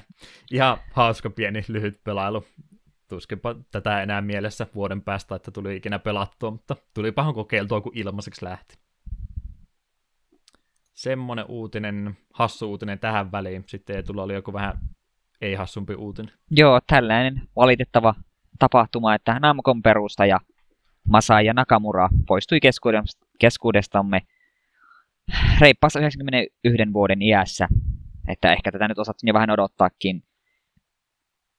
Na, Masaya Nakamura peru, perusti Namcon alun perin vuonna 1955 ja silloin Namco, Namco keskittyi perheystävällisiin huvipuisto- ja karvanon laitteisiin. Sitten alkuperäinen nimi tosin ei ollut vielä Namco, vaan Nakamura Manufacturing, joka myöhemmin muuttui Nakamura Amusement Machine Manufacturing Companyksi, joka myöhemmin lyhennettiin sitten Namcoksi. Ja Namcohan tuli alun perin tunnetuksi sitten arcade-peleistään ja sitten konsolipeleistään, muun muassa sellaiset pienet pelisarjat, kuten Tekken ja Tales of, ovat nyt Namcon käsialaa. Ja vuonna 2005 Namco yhdistyi Bandain kanssa, joten nykyään sitten tunnetaan ennen paremmin nimellä Bandai Namco. Ja kun tuossa aiemmin sanoin, että Tales of ovat niitä pelejä, mitä me voin ostanut vaikka sokkona, niin se itse asiassa liittyy aika pitkälti siihen, että jos kannessa lukee, tai missä tahansa pelin tiedoissa lukee, että Bandai Namco, niin minulla on aika korkea luotto niihin. Joo, sitä Bandai Namco-logoa kyllä näkee aika usein justi JRPGssä, sitten on paljon justi näitä animesarjoista ja muista, kun tehdään peliversiot, niin aika lailla Bandai Namcon käsialaa myöskin. Jep, ja ainakin Dark Souls 3 on kanssa Bandai Namco niin julka, ollut julkaisijana. Julkaisija, joo. From Software on kehittäjä. Jep, kehittänyt, Ju- mutta Namco, Bandai Namco oli kuitenkin julkaisemassa. Joo, eli just näitä jättiläisyhtiöitä taitaa Bandai Namco olla kolmanneksi isoin pelin kehittäjä tällä hetkellä, joka myöskin pelejä julkaisee. Paljon klassikoita sieltä historiasta arcade tosiaan pac ja Kalakaa, ainakin nyt päällimmäisenä tulee mieleen. Joten paljon löytyy kyllä kyseiseltä peliyhtiöltä tuttuja pelejä. Mä itse asiassa tulikin mieleen, mä kävin tuossa pari viikkoa sitten kirpparikierroksen, nyt tuli eurolla vastaan joku Namco on tämmönen pelimuseo Pleikkari kakkoselle tosiaan. Täytyy sitäkin pelailla jossakin vaiheessa sitten näitä vanhoja arcade-pelejä. Ne on vähän ennen meidän aikaa ollut ne. Siinä mielessä voisi olla hyvä sivistää itseä niiden kanssa ja vähän niitä tuntemattomimpiakin joskus tutkia, että mitä kaikkea Namcollakin tuossa vuosien varrella on tullut vasta. Tosiaan Oliko siitä sen kummempaa? Näinpä nyt siitä. En henkilökohtaisesti Nakamu, herra Nakamuraa tuntenut. Niin, e, ette ollut parhaita kavereita keskenään. Ei, ei. Silloin teille Facebookissa laitettiin viesti. Hmm. Kerran viikossa juttelitte muuten vaan. Joo, ihan vaan se piti tosiaan mainita mä jälleen kerran no en tiedä, kannattaako hirveästi Suomen iltapäivälehdiltä odottaakaan yhtään mitään. Tuli aika lailla samaa virhettä monelta muultakin suunnalta, mutta vaan pyöri tuossa otsikoita justin pari päivää sitten, että Backmanin isä on kuollut ja mietti, että tosiaan 91-vuotias mies on, tota, milloinkohan tuo syntymävuosi sittenkin ollut jo kauan kauan sitten, niin mä vähän epäilen, että ei ole varmaan yhtiön perustaja ihan hirveästi noita pelejä siellä itsekseen koodannut, että en tiedä minkä takia tämmöinen titteli hänelle nyt sitten piti antaa, mutta tätä nimitystä nyt aika monessa paikkaan vastaan tuli. Mä en nyt kirjoittanut tähän itselleni ylös sitä alkuperäisen Pac-Manin kehittäjää, mutta mielellään kunnia sille, jolle kunnia kuuluu, että tosiaan tärkeä ihminen Nakamurakin on ollut, mutta ei hän nyt varmaan ihan Pac-Manin isä kuitenkaan ollut. Peliaiheesta lehdet sentään tämä faktan sai kunnolla kohdalleen, mutta iltapäivälehdet nyt taas clickbaittia taas vähän harrastaa tämän kanssa. Jep. Semmosista uutisista taas eteenpäin. Tämä seuraava juttu nyt on vähän, ei välttämättä uutinen ole, mutta tämmöinen tapahtuma, mikä tuli itselle silmään osu. Jonkin verran ihmisillä tapana ollut itteensä haastaa, haastaa pelejä myös speedrunien muodossa, mutta myös muillakin tavoilla. Ja jotain, mitä mä oon kattellut, niin välillä tulee vastaan näitä pelaajia, jotka pelaa sokkona peliä, eikä, eli ei siis blindina ekaa peli kertaa, vaan nimenomaan sokkona peittää silmänsä ja yrittää läpäistä peli. Yleensä on kyse jostain vähän lyhkäisemmästä pelistä tai semmoista, missä on paljon äänimerkkejä, minkä avulla pääsee eteenpäin. Esimerkiksi justin Punch Outista on monikin ihminen tehnyt näitä haasteita, mutta nyt tämmöinen pelaaja kuin Parisian Player oli läpäissyt Legend of Zelda Link to the Past alusta loppuun asti sokkona, mikä kuulostaa aika mahottomalta haasteelta, mutta kumma kyllä niin onnistui tämän läpäisemään. Parisian Player tosiaan speedrunaa Link to the Past ihan normaalisti, eli peli oli hänelle tuttu ja pakkohan peli olla tuttu, jos haluat se tuolla tavalla läpäistä. Jonkin verran glitchejä toki hyödyntäen, lähinnä sen verran, että pääsi pikkusen sitä oletettua dungeon-järjestystä rikkomaan, että pääsi parempia itemeitä aluksi hakemaan, mutta kaikki bossit kuitenkin aina kanonille asti kävi siinä lahtaamassa. Ja jos tämä kuulostaa jotenkin omituiselta, että miten tämä nyt käytännössä oli edes mahdollista, niin aika lailla äänimerkeillähän tätäkin joutuu pelaamaan. Eli kun sä Link to the Past, sä pidät sitä sun ättäkkiä pohjassa ja kävelet seinään päin, niin sitä kuuluu se kilahus oikeastaan tällä lähinnä pystyy sitten hahmottamaan, että missä päin karttaa liikkuu ja pommia kun jättää, niin räjäyttää ovia auki, niin siitäkin tietää missä päin mennään. Mutta pelkästään näillä avuilla niin tämä edelleenkin kuulostaa mahottomalta, mutta niin vain läpi se menee näköjään tuollakin tavalla. Aikaa Parisian Player oli tälle haasteelle varannut 12 tuntia, mutta menikin sitten 9 tunnissa, 5 minuutissa ja 11 sekunnissa peli läpi tota, mielestäni täysin turha taito oikeastaan, mutta nostan hattua siltä, että tämä on ylipäätänsä mahdollista. Tosi hienoa, että jotkut jaksaa tämmöisiä haasteita itsellensä tehdä. Mitä peliä ei tuottelit seuraavaksi ruveta tuolla tavalla pelaamaan? Jaha, minäköhän peliä sä uskalta sokkona ruveta pelaamaan? Vähän en... epäilen, ei, vaikka ottaisi oikein lyhkäsenkin peli, niin ei taitaisi kyllä itseltä onnistu. No ei kyllä välttämättä. En kyllä oikein uskalla sanoa yhtään mitään. Ehkä, eka, jos... Eka Marjokin ihan, miten sä osut niihin varppiputkeihin. Ja nyt mikä oikeastaan voisi ehkä, jos olisi tarpeeksi pelannut ehkä jotain Super Meat Boyta, kun siinä, siinä tulee kuitenkin sinne tietty rytmikentti, millä ne pelaa, niin sitten, sitten se pitäisi vaan no, ihan, ihan vaan lihasmuistilla, mutta en, ei minulta tietenkään onnistu, mutta se olisi ehkä semmoinen, voisi kuvitella, että jos olisi tarpeeksi hyvä, niin ehkä voisi. Ekaat kentät ehkä joo, mutta loppua kun he rupeaa kyllä menee jo niin tota, hektiseksi, että no. onko mahdollista mennä läpi. Lihasmuistilla, minä sanoisin. Hmm. Kuulostaa vähän liian haastavalta. Ehkä jätän tämän muiden Tosiaan, ihan tämmönen kiva haaste halusin tä- tässä näin mainita. Nämä on kaikki tällaista aina ihan kivoja. Seurasin silloin, kun tämä se yksi heppu veteli just Dark Souls ja kitaralla ja rummulla ja millä, mm. niin ne, ne, ne, oli mielenkiintoista seurattavaa. Joo, Overwatchissa on myös vastaavia tullut, että siellä Donkey Konga rummuja, rumpuja käytetty pelaamiseen ja DDR-pädiä käyttää aika moni. Muistaakseni kun mä linkkasin sulle se yhden haasteen, kun tämä veti tota Mario Worldia DDR-pädillä, tai yksi speedrunnaaja ja muuta Joo, vastaava. Mm. Eli ihan mukavia tuommoisia haasteita. Silloin mä tuossa mainitsin, kun mä niitä YouTube-videoita aikana tein, niin se oli mun alkuperäinen ajatuskin, kun mä mietin, että mitenkä nyt pystyisi kaikista muista Let's Playajista erottumaan, että tekisi tämmöisiä haastevideoita, mutta kuten nimikin sanoi, niin ne on aika haastavia, eikä niitä ihan liukuhihnalta pysty tekemään, että aika paljon vaivaa vaatii tuommoisenkin läpipelailun tekeminen. Mutta ei siitä varmaan se enempää. Ekassakin jaksossa me puhuttiin jonkin verran mä tuota romhacking.net-sivua välillä selailla, että mitä kaikkia käännöksiä tulee. Paljon on Japanin päässä varsinkin semmoisia pelejä, mitä ei ole koskaan lokalisoitu englannin kielelle ja sen takia ei ole tullut välttämättä ikinä kuultuakaan kaikista peleistä, niin mielestäni ihan mukava tämmöinen pieni lyhkäinen segmentti ottaa aina tänne uutisten loppuun ja käydä läpi, että mitä uutta on ollut tässä julkaistuna viime viikkojen aikana. Ja aika paljon siellä kaikki mitä vastaan tulee on ihan simppeleitä romhäkkiä, että vaihdetaan vähän spriteja väritetään erinäköiseksi sillä niin niistä nyt ei se enempää, mutta muutama peli kumminkin, millä ihan täys käännös oli annettu. Yksi niistä oli tämmönen kuin 3x3 Eyes Juma Hogan, mitä mahtaa tako- tarkoittaakaan tota englannin kielellä ään, ääntämismuoton Sasana Eyes. Ja tämä on ollut anime-sarjaan tai manga, manga tota, sarjaan perustuva peli 80-luvun lopulta, tai itse Oh, kuinka moneen kertaan mä onnistun kompuroimaan tämänkin jutun, mutta manga-sarja on 80-luvun lopulta, mutta itse peli on Super Famicomilla 95 vuodelta.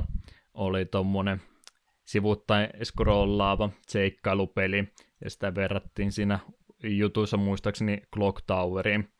Uh. E- ihan näin pelimekaniikolta, en tiedä sitten teemalta ei välttämättä ole sama, en ole tuohon se enempää tutustunut, ei ollut itselle tuttu tuo sarja ollenkaan, oletan, ettei sullekaan. En ikinä kuullutkaan. Tuo on sieltä ajalta, kun mangat oli vielä hyviä ilmeisesti, niin kuin kaikki vanhat ihmiset sano.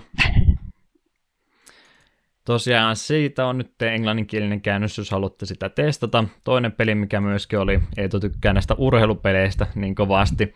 Pesäpallopeli vuodelta 89 Softball Heaven. Tästä ei ole koskaan ollut Eurooppa-versiota, mutta Jenkeissä tämä on aikanaan julkaistu nimellä Dusty Diamonds All Stars Softball, joka muuten on sama peli ollut, mutta kaikki pelihaamot on korvattu ihmishaamoilla. Alkuperäinen versio on ollut tämmöinen eläinhahmoilla pelattava pesäpallopeli tai softball-peli. En tiedä mikä on pesäpallo ja softballin ero, ilmeisesti ei isompia eroja ole, mutta urheilupeli kumminkin kyseessä. Tälle on nyt englanninkielinen käännös myöskin annettu. Tämä on semmoinen peli, että ei varmaankaan monikaan ole tästä ikinä kuullutkaan, niin siinä mielessä hyvä tämmöistäkin mainita, että jos on softball-peliä puuttunut elämästä, niin nyt on tilaisuus pelata vanhaa Nessi-peliä vuodelta 89. Pikainen Google, googletus näyttää, että mä itse asiassa tuota, joskus Romina pelannut tuota Dusty Diamonds All Star Softball, tätä, tätä Amerikan julkaisua. Sähän tykkäät siis urheilupeleistä. Valehtelit mulle. Mä en ole ihan varma. peli ikinä. Mä en ole ihan varma, että minkä takia mä sitä pelannut. Mä muistan, että siinä oli just pelattavina hahmoja, noita ja tuollaista, mitkä lyö luudellaan ja kaikkea hmm. tällaista. Eli vähän tämmöinen arcade-enkisempi, että ei ole mikään simulaatio kummiska. Niin, mihän sanoin, että me tykkää realistisia urheilupeleissä. Kuulostaako realistisesti, että on noita ja demoneita siellä lyömässä? Kuulostaa. Sitten, sitten mun pitäisi odottaa ilmeisesti paljon enemmän softballia. Ihan, ihan normipäivä. Tosiaan softball-pesäpallo, ilmeisesti tämä, aina mitä softballia kuulee välillä jossakin, niin tämä on ilmeisesti vähän niin kuin tämmöinen jenkkipesäpallo puuloakisäännöillä ainakin tämmöisen käsityksen mä sanon, että ei mitään isompia eroja, mutta onkohan pelikenttä pikkasen pienempiä, pelivälineet taitaa olla myös vähän erilaisia. Pääpiirteittäin sama laji kuin kumminkin kyseessä. Semmoiset oli nuo käännökset. Sitten mä halusin yhdestä Romahekista puhua, eli kokonaan uudesta pelistä periaatteessa oli kysymys. Tämä julkaistiin muistaakseni samana päivänä, kun me oltiin ekaan jakso nauhoitettu, niin meni sen takia ohi. Mutta ensimmäisen Metroidin esiosa on kyseessä, Metroid Roquedon, joka tota, graafis, graafinen ulkoasu on paljon siistimpi kuin mitä se alkuperäinen Metroid on, muistuttaa enemmänkin tuosta Super Metroidiakin, jos olisi käännetty 8 versioksi. Mä en ole kirjoittanut sitä tarinaa sen tarkemmin muuta kuin, että kyseessä tosiaan on prequel kumminkin pelisarjalle, ja tuo näytti kyllä tosi mielenkiintoiselta, voisi testata sitä jossakin vaiheessa. Jos kiinnostaa, niin tosiaan romhacking.netistä löytyy tästäkin sitten ladattava tiedosto. Katoitko sä se enempää, miltä peli näytti? Mm, en sen enempää. Minun oma, omat kokemukset Metroidista on vähän rajoittuneet lähinnä Super Metroidiin ja Metroid Fusioniin, vaikka molemmista kyllä tykkäsin.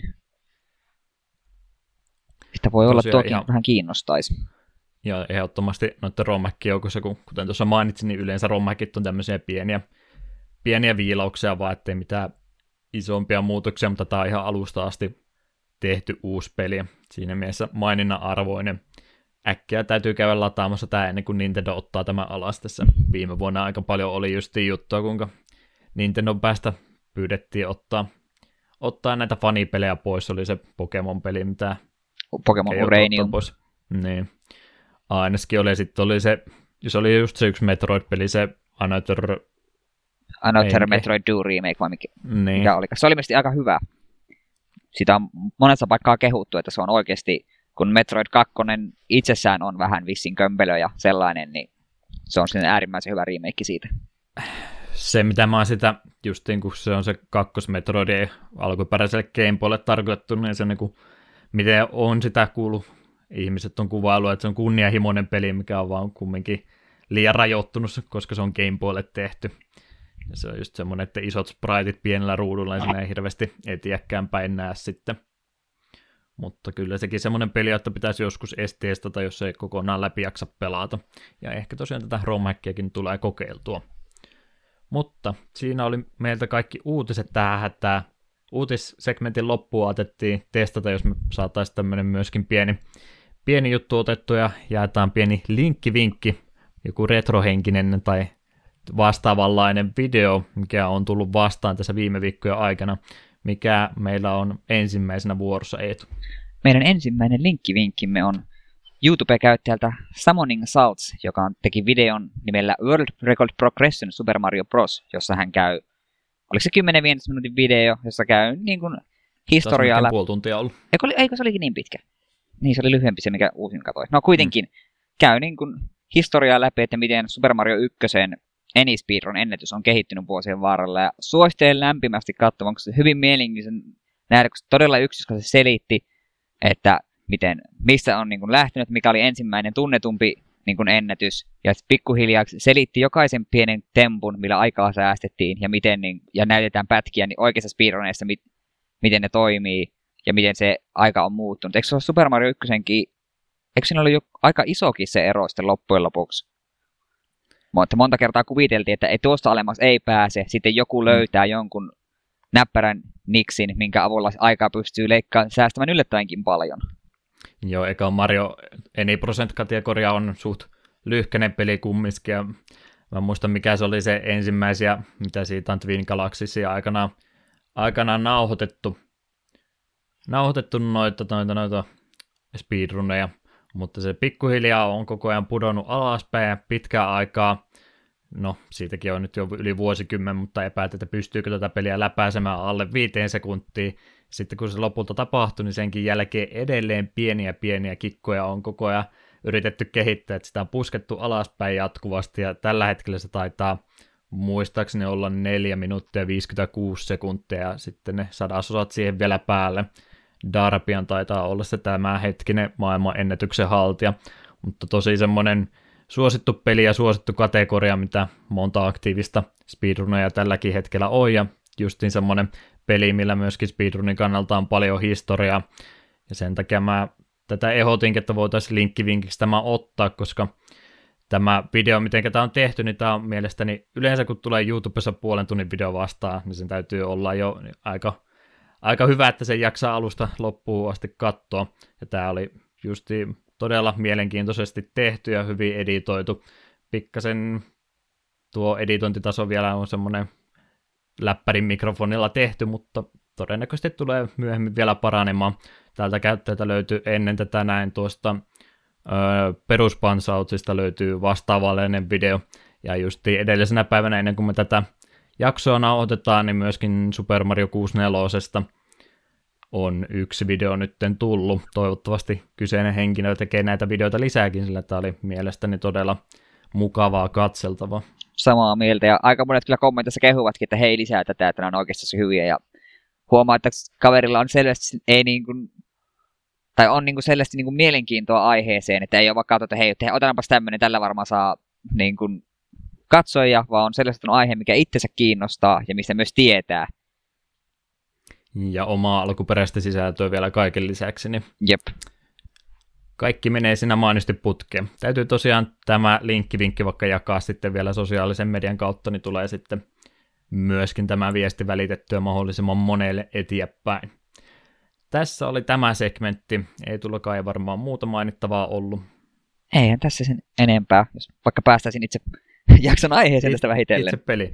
Meillä sisältöä tuntuu nyt olevan liiaksikin asti, täytyy katsoa tulevissa jaksossa pistetäänkö tämä äskeinen ja edelliset segmentit pikkusen tiiviimpään muotoon. Kertokaa tästä meille joko Twitterin, Facebookin, sähköpostin, ihan minkä tahansa kanavan löydättekin vaan, niin palautetta otetaan mielellään vastaan.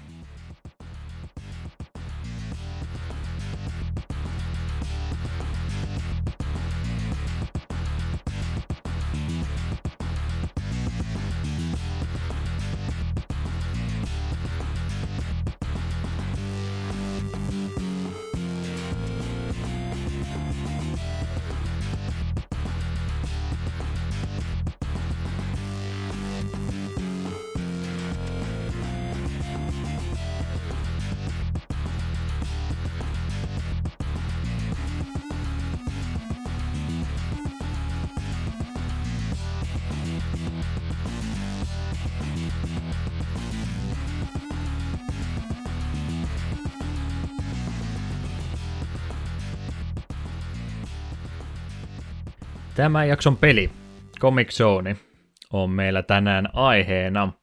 Beat'em Upista tosiaan on tällä kertaa kyse. Minkälainen ennakko asenne sulla on beat'em appeja kohtaan, tykkäätkö kyseisestä genrestä? No, jossain määrin joo, että etenkin Mega Driven ensimmäisestä Streets of Rage on tullut hakattua pentuna ihan tolkuttomasti ja tykkään sitä todella paljon ja muutenkin nämä on tällaisia pelejä, että ei ehkä yksinään niin hirmu paljon tee mieli pelata, mutta sitten jos saa kaverin vierelle istumaan, niin näitä mätkii oikein mielellään. Ja jos on tarpeeksi hyvä ja nyt esimerkiksi ensimmäinen Streets of Rage on semmoinen, että me voi milloin tahansa sen pistää tulille ja pelata vaikka yksinäänkin läpi. Itellä tosiaan se Double Dragon 2 oli Amigalle ja sitten tuli kavereitten luona noita Nessin Turtlesia pelattua, kakkonen ja kolmonen oli niitä piitemappeja ja sitten ykkönen oli se semmoinen vähän omituinen side-scrolleri, Joo, silläkin tosi historiansa on, ei puhuta siitä se enempää, mutta ei ole hirveästi tullut itse kyllä piitemappeja pelattua silloinkaan ja vielä vähemmän nyt sitten myöhemmissä vaiheissa. Mä en oikein piitemapeista sillä koskaan tykännyt, ne on mun mielestä semmoisia tota, arcade-halliin tarkoitettuja pelejä, missä tota, ensimmäinen kenttä on oikein sopiva helppo, että saa rahoille vastin, että sitten tulee kakkoskenttä, joka lyö sua avokämmenellä naamaa, että nyt rupeat iskeen kolikoita sisään, jos haluat päästä tämän pelin. Ja yleensä nämä konsolikäännöksetkin on sitten semmoisia, että al- alku on aika helppo ja sitten ne rupeaa olemaan aika ilkeänkin vaikeita loppua kohden. Oliko tuo arcade-halli, liittyykö se johonkin vielä synkkään lapsuuden muistamista, että pääsi vielä yli? Ei, ei valitettavasti, koska on niin pieneltä paikkakunnalta kotoisin, ettei arcade-halleja ikinä ehtinyt näkemään ennen kuin ne oli jo Suomestakin kadonnut. Okei, okay, hetken mietit, että onko siellä taustalla joku katkeruus. ei jos sen kummempaa katkerutta. Mä tosiaan, ne on, niinku, ne on just arcade-versio mun mielestä sopii, tai ympäristö ihan mainioita, mutta suoraan kun ne kääntää konsolille, niin ne ei ole sitten enää ihan niin hauskoja mielestäni ollut. Mutta tosiaan Comic Zone oli meillä tällä kertaa aiheena. Kyseessä on Mega Drivelle kautta Sega Genesikselle. Genesis on siis tämä jenkkinimitys tälle näin Mega Drive nimellä tunnettu Euroopassa ja Japanissa. Ja Beat'em Up oli tosiaan kategoria 95 oli julkaisuvuosi tälle pelille, eli aika myöhäisestä Myöhäisestä Mega Drive-pelistä on kyse. Tässä kohtaa oli jo Pleikkari 1 Japanissa ainakin ulkona, mutta ei vielä kuitenkaan niin su- suuressa suosiossa vielä tässä vaiheessa ollut. Ja, ja, ja tämä Comic Zone on Sega itsensä julkaisema ja kehittämä peli. Tämä kehityslahko, joka tästä vastasi, oli tämä Sega Technical Institute, joka oli Amerikassa oleva yksikkö, jossa työskenteli sekä amerikkalaisia että japanilaisia pelin kehittäjiä. Muun muassa ensimmäisen Sonicin kehittäjä, kun aikanaansa kimpantui siihen, että kun hän ei saanut mielestänsä tarpeellista korvausta tästä ekasta Sonicin suosiosta, niin hän sitten lähti Amerikkoihin ja hän liittyi tähän samaiseen lahkoon sitten näitä pelejä tekemään. Mutta tosiaan tämmöinen vähän erikoinen yksikkö ollut, ja näillä oli aika, aika lailla itsemääräämisoikeus, että minkälaisia pelejä he tekivät, ja heillä ei ollut sitten tuota Japanin suunnalta niin hirveästi vaikutusta. Saivat aika rauhassa keskittyä tekemään semmoisia pelejä, joita itse halusivat tehdä, ja Comic Zone oli yksi näistä peleistä. Tosiaan kyseinen peli, beat'em up, tarinaa sen verran taustalle ja teemaa muutenkin. Jos et ole Comic Zonea se enempää pelannut, niin ehkä saatat tunnistaa kyseisen pelin tämmöistä sarjakuva-ilmeestä. Tämä koko peli on ylipäätänsä tämä sarjakuvaan tämmöisen formaatin ympärille tehtykin. Eli sä joudut aina ruutu kerrallaan etenemään, sulla on käytännössä sarjakuvan sivu siinä auki, kuvittelet sen sun pelikentäksi. Sä etenet ruutu kerrallaan etiäpäin sitä kyseistä sivua. Pelin päähahmona on Sketch Turner-niminen hahmo. Huomaatko tämän hauskan punin tässä Kyllä. nimessä? Sketch. Sketch on amerikkalainen freelance-artisti, joka työstää nimenomaan tätä Comic nimistä sarjakuvaa. Yhtenä iltana sitten Salama iskeekin samaan aikaan, kun Sketch työstää tätä sarjakuvaa, ja sarjakuvan sivulta sitten pääpahis Mortus hyppää ulos ja vastavuoroisesti heittää sketsin tänne omaan sarjakuvansa maailmaan. Ja tämä Comic Zonein maailma on tämmöinen postapokalyptinen maailma, jossa on alienit hyökännyt jo tänne maailman puolelle, joten aika tämmöinen synkkä on tämä lähtökohta, mistä sitten pelikin alkaa. Ja täällä pelistä sitten löytyy tosiaan näiden alienitten lisäksi ihan tämmöisiä ihmisvastustajia ja kyborgia, robotteja vastaavia. Eli aika laidasta laitaan sieltä tulee kaikkia sketsiä vastaan. Ja, ja sketsi apuna on sitten myöskin tämmöinen Alissa Syan niminen haamo. Ja se kertoo sulle, tämä naishenkilö sulle heittää vähän kommenttia läppää ja muuta vinkkiä siinä peli aikana omasta puhekuplassansa. Mutta tosiaan ihan niin kuin kaiken kaikkiaan on tämmöisestä sarjakuvamaisesta pelistä kyse. Mitä tykkäsit tästä pelin ulkoilmeistä? Itse tämmöistä pelin tyyli on ihan älyttömän siisti ja huomaat, että tämä on niin kuin aika myöhäinen Mega Driven peli, koska ylipäätään graafinen ulkaisu oli musta tosi nätti ja animo, animaatio oli tosi niin sulavan näköistä. Hahmot liikkui, mm, mitä se nyt sanoisi, elä, no ei nyt eläväisemmin, mutta ne liikkeet koostuvat useammastakin kuin vain kahdesta eri niin kuin spriteista. Ja vähän samanlaista niin kuin tota, Seikalla muutenkin oli sitten Disney-pelejä, missä oli aika paljon vaivaa nähty nimenomaan hahmojen animoimiseen, niin tämäkin oli verrattavissa niin, että kyllä tuota sketsin liikkeitä aika tarkkaan animoitu. näkyy myöskin liikearsenaalissa, että aika paljon erilaisia potkuja ja lyöntejä löytyy sitten liikevalikoimasta. Muutenkin kaikki viholliset aika mukavasti on animoitu, ja ne siinä puhuu sitten puhekuplien kautta jonkin verran tuosta pelistä löytyy vielä oikein hyvin pakattua ääntäkin, mikä kuulostaa niin robottimaiselta kuin olla ja voi, mutta ka- kaikki mahdollinen irti kyllä Mega Drivesta tämän pelin kanssa otettu irti. Jep. Tykkäsin kovasti siitä aina välillä, kun näkyi, kun Mortosin käsi ilmestyi ja piirti sulle uuden vihollisen siihen vastaan. Se oli musta niin tosi hieno touch, mm. tykkäsin siitä. Vaikka välillä oli sille, että ei, elä nyt enää, että heität näitä enemmän mun päälle. Tosiaan muuta taustatietoa tästä pelistä. Alkuperäinen idea ja pelin, syntyi tota pelin kehittäjä Peter Moravykin, no, lausunkohan mä tuon oikein.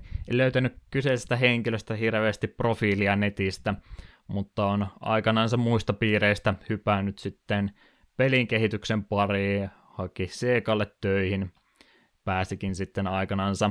Ja tällä kyseisellä tai henkilöllä, yritetään lausua uudestaan, Peter Moravyk, tosiaan oli jo 92 vuonna tehnyt kyllä tästä Comic Zoneista tämmöisen demoversion Amigalle, eli kolme vuotta ennen pelin julkaisua.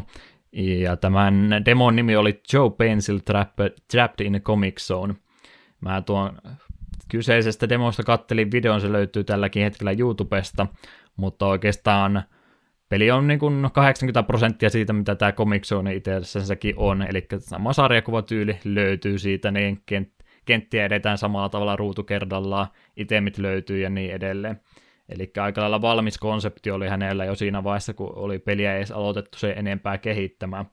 Muuten ainoa ero oli oikeastaan, että pelkkä päähahmo oli vähän semmoinen enemmän arkipäiväinen mieshahmo, että ei ollut vielä semmoinen puolikas supersankari, niin kuin Sketch tässä Comic Zoneissa on. Mutta muuten aika vastaavanlainen tuo lopullisen tuotteen kanssa oli.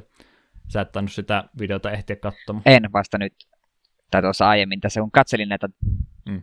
noteseja, niin huomasin, että jaha, tällainen, en tiennyt nimittäin hirveästi tästä. Pitääpä vilkaista. Mm. Joo, löytyy tosiaan YouTubesta ihan pari minuutin pätkä, niin siinä mielessä ihan jännä, että tosiaan kolme vuotta eroa tällä demolla ja lopullisella pelillä, mutta aika lailla niin kuin valmiina jo ollut se ajatus siinä, siinä varhaisessa demoversiossa. Tästä pelin ulkoasusta vielä, että tämä oli jopa niinkin pitkälti uniikki idea, että Sega päätti jopa patentoida tämän peli ulkoilmeen itsellensä vuonna 1994. Ja tämä patentti löytyy edelleenkin luettavista, löytyy Googlesta on nämä omat patentsit, niin pystyy sieltä vilkaisemaan mitä kaikkia sisältää, mutta käytännössä just tämmöinen peli, pelin, kun peli käyttää sarjakuvaa ulkoilmeenä, niin se oikeastaan kaikki sisältyy tähän näin. Ilmeisesti tämä patentti on kyllä ihan aikoja sitten vanhentunut, mutta jos ihmettelette, minkä takia kukaan muu ei ole samanlaista peliä myöhemmin tehnyt, niin johtuu siitä, että Seika oli, Seikalla oli patentti aikanaansa tähän konseptiin. En yhtään pitäisi pahakseni, jos, nyky, jo, jos joku nyt nykyaikana ottaisi tämän uudelleen käyttöön, koska minun mielestä tyyli oli todella sopiva beat'em peliin, niin tykkäsin hmm. siitä, että hahmo hyppää ruudusta toiseen ja pari kertaa jopa ruutien välinen reuna hajosi. Se oli musta hienoa.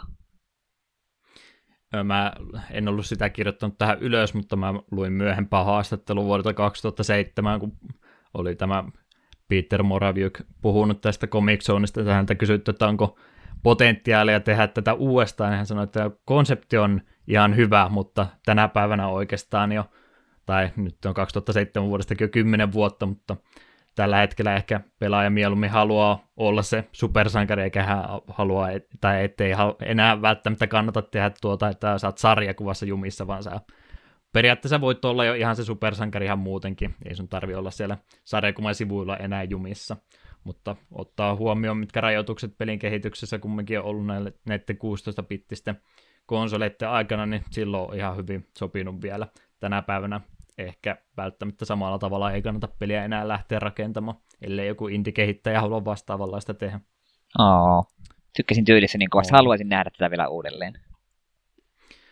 Tosiaan hankala oli löytää tästä pelin isästä sen enempää tietoa, mutta hän on tosiaan Seikalla työskenteli silloin 90-luvun alkupuolella, oli muun muassa Sonic 2 tekemässä, jos olette ihmetellyt niitä bonuskenttiä, niin ne on hänen käsialaansa. Ne kakkosessa taisi olla, kun sä juoksit sitä tunnelia pitkin eteenpäin. Ykkösessä oli se semmoinen pyörivä tausta, se oikein tripi versio bonuspeli. Joo. Sonic 2 oli se tunneli, niin hän on sen tehnyt, jos olette tätä miettinyt. Niin tässä on tullut tämmöinen pieni tietoisku, että hän on hänen käsialansa muutenkin taidet tehnyt. Ja Sonic Spinballia oli mukana myöskin tekemässä. Sitten Seekalta, kun hän lähti pois, niin hän on ollut useamman yhtiön palveluksessa sitten senkin jälkeen. Osan hän on perustanut itse tämmöisiä pelejä tuli vastaan, mistä hänen nimensä löytyy kuin Vigilante 8, Star Wars Demolition ja True Crime-pelit sekä Shrek 2. Tuo täytyy ehdottomasti mainita. On ollut varmaan hänen uraansa huippukohta. Lisenssipelit on jokaisen unelma. Yes, niitä minä haluan tehdä. Mm. Tosiaan True Crime New York City vuodet 2005 oli viimeinen maininta hänestä, mitä mä löysin. En tiedä, onko hän sitten sen jälkeen lähtenyt jo muihin hommiin vai onko muuten vaan hankala tietoa löytää. Mutta tuohon kohtaan jälki hänestä ainakin katosi itseltäni. Mutta itse tästä Comic Zoneista nyt enemmänkin. Mainittu jo moneen kertaan, mutta kyseessä siis on 2D-brawler tai beat'em up.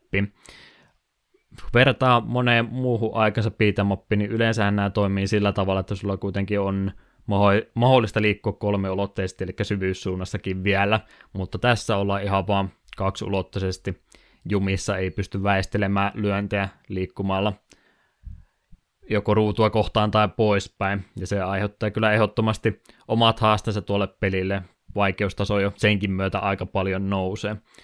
Tota, tykkäsitkö sä tästä 2D ratkaisusta enemmän vai olisiko mieluummin halunnut vähän perinteisempää? No perinteinen ehkä se oli ihan kiinni, mutta minusta tämä peli kuitenkin otti sen huomioon, että et voi liikkua syvyyssuunnassa, sun niskaan ei heitetty kuin maksimissa se kaksi kerrallaan, yleensä vain yksi. Joo, tämä on yksi ruutu siinä pelissä, kun tulee kolme yhtä aikaa muistaakseni, että ei sun tarvitse siinä nyt siitä huolehtia paljon tärkeämpää on nimenomaan sitä vahinkoa saada siihen yhteen hahmon sisään, ja sulta löytyy kyllä sitten blokkikin vielä erikseen Jep, jonka, valikoimasta. Jonka olemassaolon tuppasin unohtamaan jatkuvasti. Äh, se oli vähän tota, sen blogin kanssa tässä pelissä, että näillä vihollisilla joko oli semmoisia projektileja, mitkä pysty hyppäämälläkin väistämään, tai vaihtoehtoisesti sitten, jos sä yritit pelkkiä meleelyöntejä blokata, niin ne tuli yleensä niin nopsan naama, että ne ehtinyt reagoimaankaan. Vahinko oli jo tapahtunut ennen kuin ehti enää käsiä nostaa pysty. Mutta, mutta, mutta. Peli on siis jaettu kolme eri skenaarioa, ja ne on pistetty sitten keskeltä vielä poikki, eli käytännössä pelistä löytyy vain kuusi kenttää, mikä kuulostaa aika lyhyeltä ja lyhyt peli kyseessä onkin. Tästä ollaan jo puhuttu, että tosiaan sarjakuvapaneelimainen tämä peli etenemistapa, siitä ei varmaan se enempää tarvitse puhua. Jokainen tämmöinen paneeli sisältää yleensä muutaman vihollisen, mitkä sun täytyy piestä siitä pois ennen kuin sulle annetaan mahdollisuus jatkaa seuraavaan ruutuun. Muutamia semmoisia pieniä pulmiakin sulle tulee vipuja, täytyy käännellä ja muuta vastaamaan, että pelkkää pelkkää tota nyrkkien huitomista ei ole, vaan jonkinlaista pientä pähkinääkin sulle heitetään kohdalle. Mitä tykkäsit näiden kahden elementin sekoituksesta? Minusta se toimii ihan hyvin, vaikka välillä olisi peli saanut ehkä vähän enemmän vinkata, että mitä sun pitää tehdä, koska siinä, muun muassa oli sitä puhettakin siinä yhdessä yhden kentän alussa. Oli sille, että heti ottaa damaa, kun piti seinä hakata esiin, ajaa. Siinä olikin Hmm. Yksi ei millään tavalla erottunut muista puupalikka, mihin pystyy hyppäämään kiinni ja kas kummaa opi vaan aukesi. Joo, mä se toisen ihmisen videolta katsoin, että ai ja siinä oli toinen. Se oikeastaan nyt pulmien kanssa varmaan tässä kohtaa isoin, no sanotaan ongelma, on se myöskin ihan tarkoituksella näin tähän pelin tehty, mutta yksi mikä varmaan eniten mua ainakin häiritsi tässä pelissä oli se, että myöskin siitä, että sä huidot pelkkiä ovia kiviä ja muita rikottavia laatikoita hajalle, niin sä menetät helttiä joka ikisellä lyönnillä. Jep, se rupesi itse rassaamaan kanssa tosi nopeasti. Että itse sä et hengiltä sillä saa, mutta sä saat kumminkin siihen yhteen viimeiseen helttipointtiin asti huidottua, huidottuja objekteja rikki, eli sä et niin menetät helttiä, vaikka ei ole mitään hätää varsinaisesti. Niin, niin, niin se niin kuin nosti tämän pelin vaikeustasoa huomattavasti, kun sä rupesit ottaa vahinkoa ihan pelkästä laatikon rikkomisestakin, mitä mä en kyllä hirveän monissa pelissä ole ennen nähnyt. En tiedä, miten tuon nyt pelimekaniikalta selittää, että ehkä se on tarkoitus ollakin energiapaaria. Se vä- väsyy ehkä nyt sitten siinä, kun se huitoo niitä laatikoita rikki. En tiedä, mistä tämä idea on tullut, mutta en kyllä ainakaan tykännyt tästä yhtään. Joo, sen ei tarvitsisi toistua enää ikinä missään. Ymmärrämme kyllä sen, että jos edessä liikkuu semmoinen terässeinä, mikä niin kuin yrittää murskata, jos sitä lyöt, niin se varmaan vähän sattuu, mutta sitten se rikko ihan puulaatikon, missä todennäköisesti sulle joku parantava esine tai vastaava, niin sitten se vaan tuntuu julmalta. Öö, tokassa kentässä mulla ainakin tulee semmoinen esimerkki mieleen just, että kun tämä, vaikka sä aika lailla joudut samaa polkua menemään, niin sulle tulee yleensä semmoinen yksi tai kaksi kohtaa, missä se polku haarautuu, että sä voit joko jatkaa käytännössä ruutua eteenpäin tai sitten hypätä vaikka alapuolella olevaan ruutu. Ja sä et pysty enää takaisin menemään ollenkaan, niin siinä tulee semmoisia kohtia, että sä palkkaat, että okei mä menen nyt tuohon vasemmalle, aha siinä onkin nyt tuommoinen portti eessä, miten sä saat sen rikki. Siinä ei ole mitään itemetä ollenkaan, no kai mä sitten rupean nuijimaan sitä nyrkeellä ja yhtäkkiä on kolmasosa heltistä taas mennyt pois. Jep. Vähän oli semmoinen peli, että etenkin kahden ekan kentän jälkeen niin ei mitään toivoa ekalla yrittänyt kenttää läpi, että piti niinku uudelleen ja uudelleen, kunnes aloit niinku tuntemaan tai muistamaan, että okei, tuolla oli se, okei, täältä, täältä sai tämän esiin, niin tämä voisi auttaa siellä. Että vähän, piti vähän brute mennä, että pääsi etenemään ja yrityksen ja erehdyksen kautta. Liikavalikoimasta voisi jonkin verran puhua, eli kaikki lyönnit on yhden näppäimen takana, mutta riippuen siitä, missä asennossa sä oot, niin se myöskin hiukan vaikuttaa siihen, että mitä liikkeitä sieltä tulee ulos. Pystystä pystyy lyömään tai potkimaan matalia potkuja, ja sitten kyykystä pystyy myöskin lyömään tai potkuja. Uppercutti löytyy ainakin, sitten on semmoinen, se ei ole roundhouse kick, mutta mikä tämä on tämmöinen wheel kick, kun mä otan nyt näitä wrestling-termejä käyttöön, se on todennäköisesti kick, mikä sieltä kans, kans löytyy, ja sitten tota, kun pidät sitä lyöntinäppäintä pohjassa hetken aikaa, niin Sketch repii sieltä taustasta paperilennokin ja viskasee sen lentämään, mikä tekee kovasti vahinkoa, mutta tosiaan verottaa sitä hahmohelttiä jälleen kerran lisää, Jep, ja jos se ottaa, muutenkin se, tarvis. Ja jos se paperilenkko ottaa seinästä, seinästä kimmokkia ja tulee takaisinpäin, niin se myös vahingoittaa sinua itseäsi. Se oli ekalla kerralla sille, haha, mm. ai damn. Se satutti enemmän kuin oli hyötyä. Joo, mä se ekan kerran kun huomasin, että oho, tähän toimii tällä tavalla, ja kattelin, kun se tulee se paperilla, niin kun sitä kuuluu semmoinen hävittäjä, niin kohti, ja kolahtaa suoraan kalloin, aha, kuolin. Tämä päättyi tähän. Mutta, mutta perusliikkeet lisäksi sitten jonkin verran itemetä löytyy pelistä. Sulla on kolme slottia käytössä, mihinkä voit kantaa sitten mukana tavaroita. Siellä on räjähteitä ja muita vahinkoa tekeviä esineitä. Jonkin verran löytyy sitten ihan muutama heltti mitä mielellään ottaisin paljon enemmänkin. Jep, niitä ei jaettu kovinkaan anteliaasti. Ne tuli oikeastaan juotua saman tien kuin vastaan tuli, että Jep. käyttöä niille aina oli. Sketsillä on sitten tämmöinen Roadkill-niminen lemmikkirotta, jonka voi ottaa mukaansa. Tämä Roadkill tekee pikkasen vahinkoakin, jos sen pistää vihollisia kohti. Kaikkia se ei pysty vahingoittamaan, mutta toisenaan se tekee jonkin verran hyödyllistäkin asiaa, mutta sen pää päätarkoitus on etsiä sulle itemeitä. Se löytää sulle, jos on johonkin staattisiin kohtiin jemmattu jotain itemeitä, niin se kaivaa ne sieltä sulle esille. Mutta siinä on tosiaan sitten se huono puoli, että jos sä pidät sitä roadkillia mukana, niin se vie se yhden slotin inventaariosta. Jep. Ja roadkilli tarvi, tarvitsi parissa puslesta, tai se auttoi, kun se veti vipua sinulle sinun puolesta. Mulla kävi, tota, onko se kolmos kentässä on niitä magneetteja, mitkä kantaa sitä isoa kuuloa. Joo, kolmosta neloskenttä. Mulla kävi sillä, että mä olin laittanut se etsimään niitä itse meitä siitä huoneesta, ja se meni kääntämään sitä vippua justin, kun mä olin sen kuulo alla, niin sehän sitten päättyi se peli siihen mukavasti. Mutta yleensä on hyödyllinen apuri kumminkin. Jep. Ja noista esineistä vielä sen verran, että löytyy just nuo paransineet ja muut, ja sitten löytyy myös semmoinen mystinen kysymysmerkki, joka pystyi antamaan oh. randomilla minkä tahansa esineen, mutta valitettavan usein se oli vain booby trap, eli räjähtys omalle naamalle. Ja ekan kerran, kun me semmoisen löysin, olin vähissä heloissa, mikä se kysymysmerkki on, niin kuolin välittömästi, kun se räjähti. Seuraavat pari kertaa kävelivät tyynesti ohi, koska en jumala enää luottanut mokomaan. Mu- olikohan ne randomisti aina Arpo-peli alussa, että mitä niistä tulee, vai oliko ne aina samat niissä kysymysmerkeissä? Mä, Mä en testannut mun mielestä, samaa mun mielestä moneen kertaan. oli eri, koska jossain kohtaa mulle kävi sille, että me jostain sain parannusesineen, sitten me kuitenkin kuolin, ja olla, että kentällä ajattelin, no sieltä me saan parannusesineen ja paskan marja, että se taas tappoi minut. Ja musta ainakin tuntuu, että se todennäköisesti, millä oli räjähtävinen, tuntuu, joko mulla on kauhean huono tuuri, tai sitten todennäköisesti millä on räjähdyksiä, niin on vaan huomattavasti isompi. Mitä musta tuntuu, että tosi usein ne vaan räjähti mun naamalle. Ja loppupuolella me rupesin vaan välttelemään niitä, koska en, en enää halunnut. Kerran vaan räjähti, mutta väität mulle, että ainakin 80 prosenttia kerrosten se räjähti aina. Ihan liian usein räjähti. Ennenkin silloin, kun on sellainen hätä, että nyt me oikeasti tarvii niin parannusesine, mikä on muuten jääteetä. Se löytyi jostain tietona. Ai se oli musta huvittava tieto. Kuitenkin nyt jääteetä, kiitos, jääteetä. Ei, ei voinut olla. Julma peli. Julma peli. Siitä puheen ollen. Pelin vaikeustaso. Aivan hirvittävä. Ai, aivan hirvittävä. Beatemapit tosiaan, niin kuin tuossa kuvailinkin aikaisemmin, niin yleensä on semmoisia, että alku aika helppoja, sitten lähtee mopo lapasesta ja rupeaa vaikeustaso olemaan aika hirveätä loppua koodi. Ja tämä ei ollut kyllä poikkeus niistä ollenkaan. Erittäin isoja ongelmia ainakin itsellä oli tätä peliä läpäästä.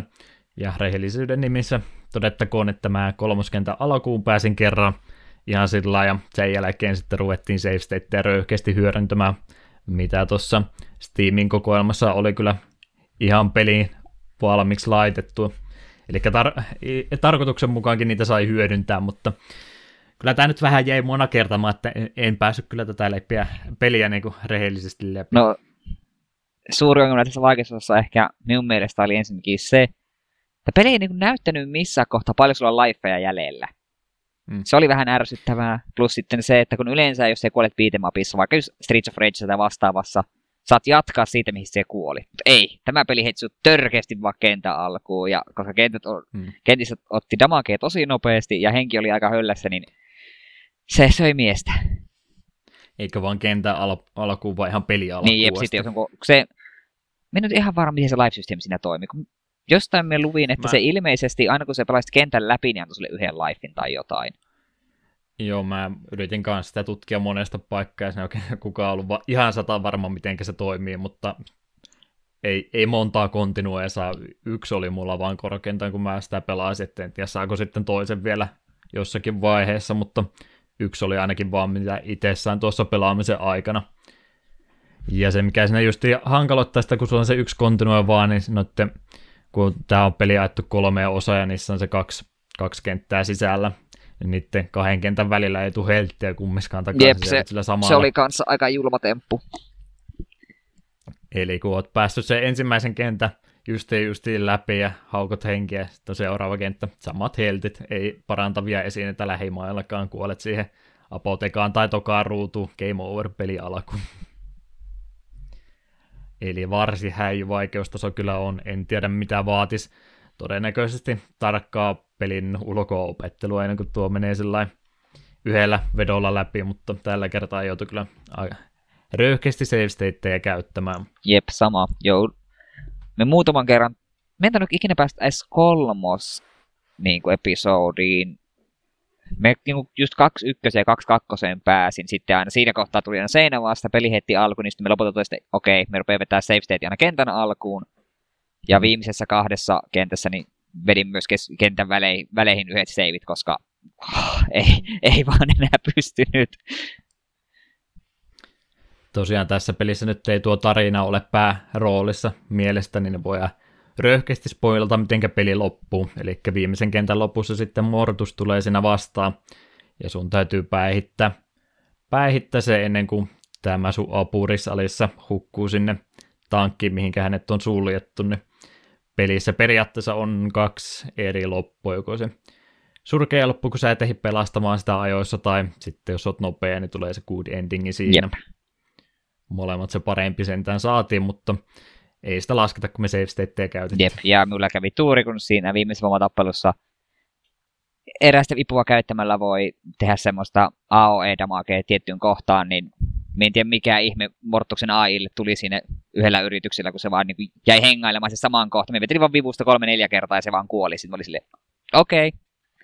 peli on antanut mulle tuntitolkulla vaikeita aikoja, niin minä, minä hyväksyn tämän arvon.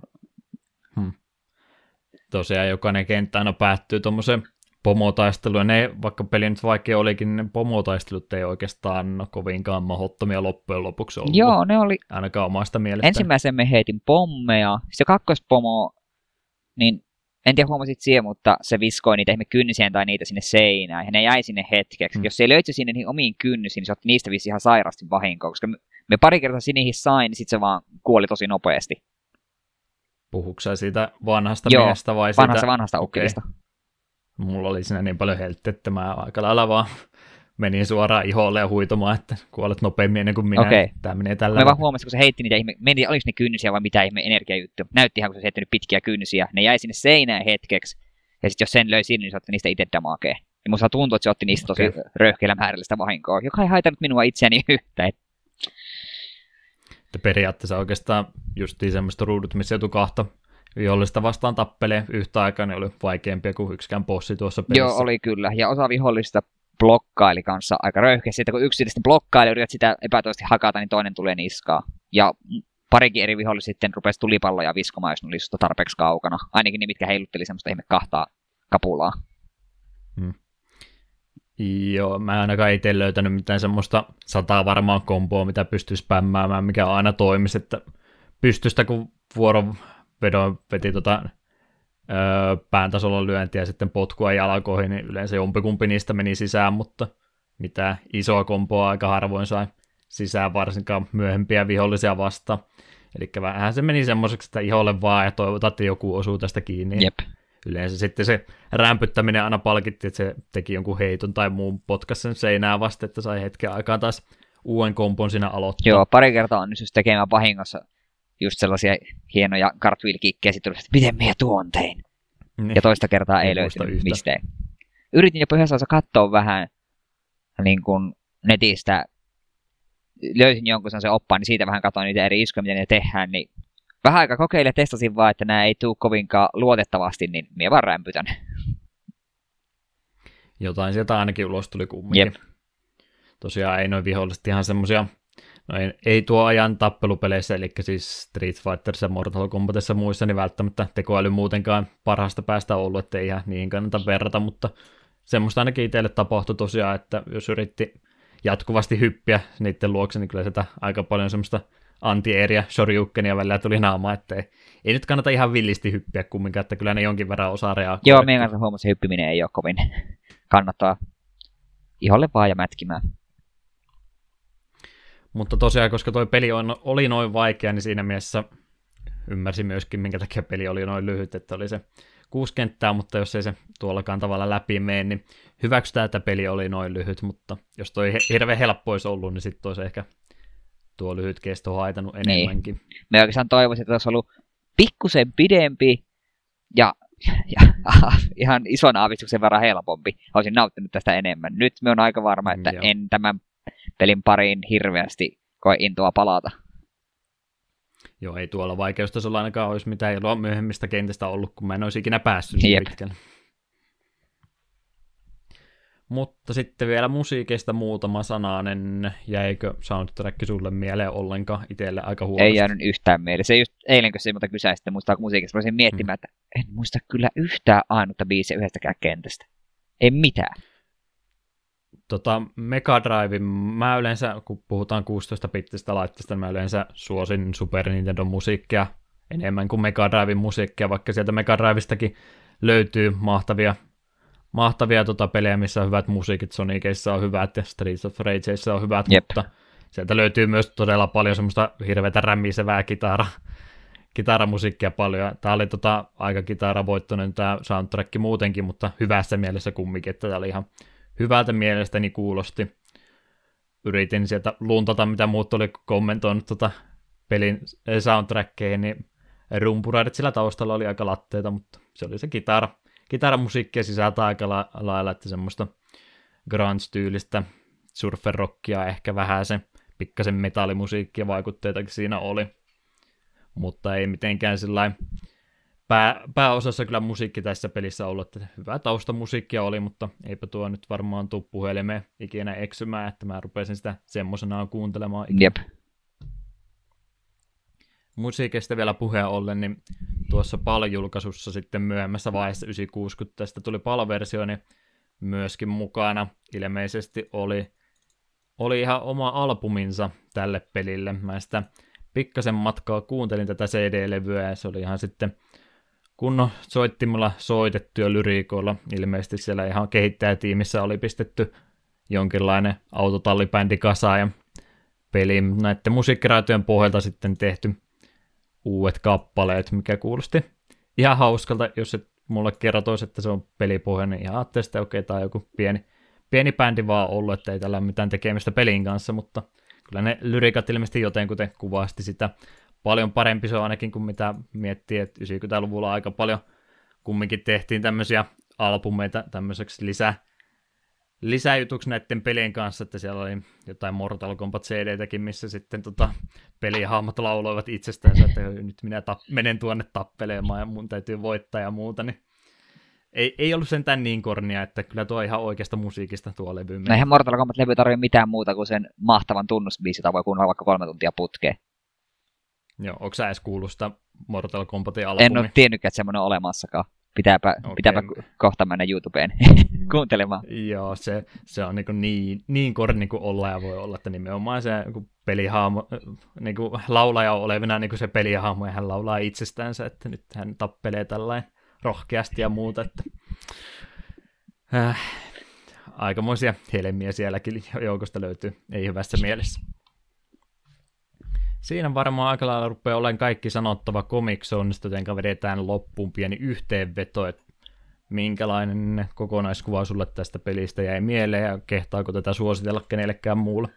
Äh, mä tykkäsin tosi paljon tämän pelin niin kuin ideasta ja niin kuin to, graafisesta toteutuksesta, mutta vaikeusaste on vain väännetty niin, niin, niin korkealle, että se sitten loppua kohde peli-ilo alkoi kadota ja alkoi olla enemmän vasta, että voisitko se nyt vaan mennä jo vihdoinkin läpi. Mutta jos, on niin, jos beatemapeista tykkää ja vai, korkea vaikeusaste ei, jos, ei rupea heti pelottamaan, niin kyllä me suosittelen kuitenkin ainakin kokeilemaan. Ainakin sen pari ekaa kentän verran, koska ne kaksi ekaa kenttää oli silleen ihan, ihan kivoja, sitten se peli vaan päätti, että nyt loppu tämä leikkiminen.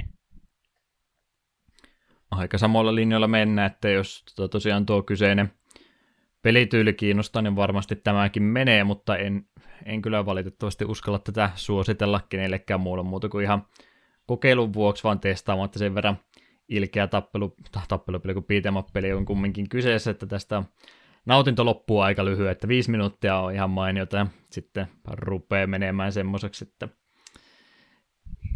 niin, miten tuota nyt ylipäätänsä lähtisi kuvastamaan. Hauskat viisi minuuttia, sen jälkeen sitten menee jo melkein jo sillä vihalla, että nyt on pakko päästä tämä peli läpi ja todennäköisesti ei tule menemäänkään sitten. Jep. Joten taidan tällä kertaa sanoa tälle pelille, että ei jatko. Mutta se oli se pelin aihe tässä näin. Sä voisit Eetu meille vielä kertoa, että jos kaikesta huolimatta kiinnostus tätä peliä kohtaan syttyi, niin mistä tämä peli löytyy? No alkuperäinen. Tuossa on lista. Joo, niin me huomasin. Ah, mm. ah, alkuperäinen pelihän oli siis sekä Mega Drivelle kautta Genesikselle, ja nykyään sitä saa myös Windowsille, GPAlle, Virtual Consoleissakin ilmeisesti löytyy. Tsekkasitko, että löytyykö tuo ihan Euroopastakin? En katsonut sen tarkemmin kyllä, mutta oletan, että Joo. On. Sitten myös Xbox Live Arcadeista, PlayStation Networkista ja Steamista. Ja tästä itse asiassa puuttuu se, millä minä itse pelasin, eli PSPlle löytyy kokoelma. Se on ihan Euroopassa Aa. julkaistu.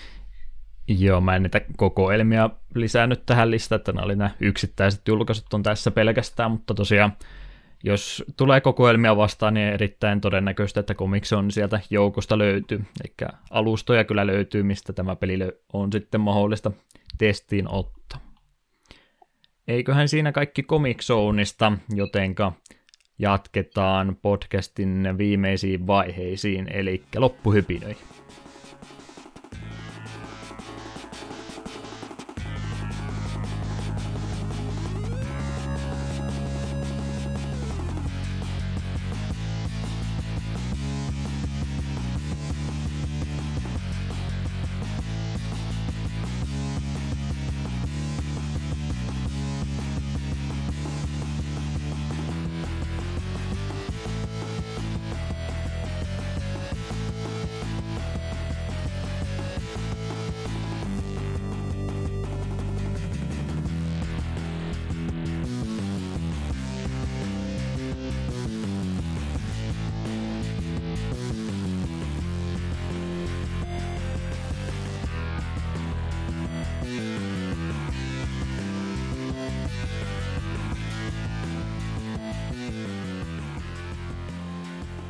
Tosiaan loppuhäpinät tähän vielä jakson päätteeksi, ennen kuin mä kaikkea tuosta mainitsen, mitä mulla on ylhäällä, niin voitaisiin myöskin palautetta ottaa tästä. Meillä on nyt tämänkertainen jakso penymässä pikkasen pisemmäksi kuin edellisellä kerralla, joten jos tämä rupeaa tökkimään, niin kertokohan sitä ehdottomasti meille, onko kahden tunnin podcasti parempi kuin puolentoista.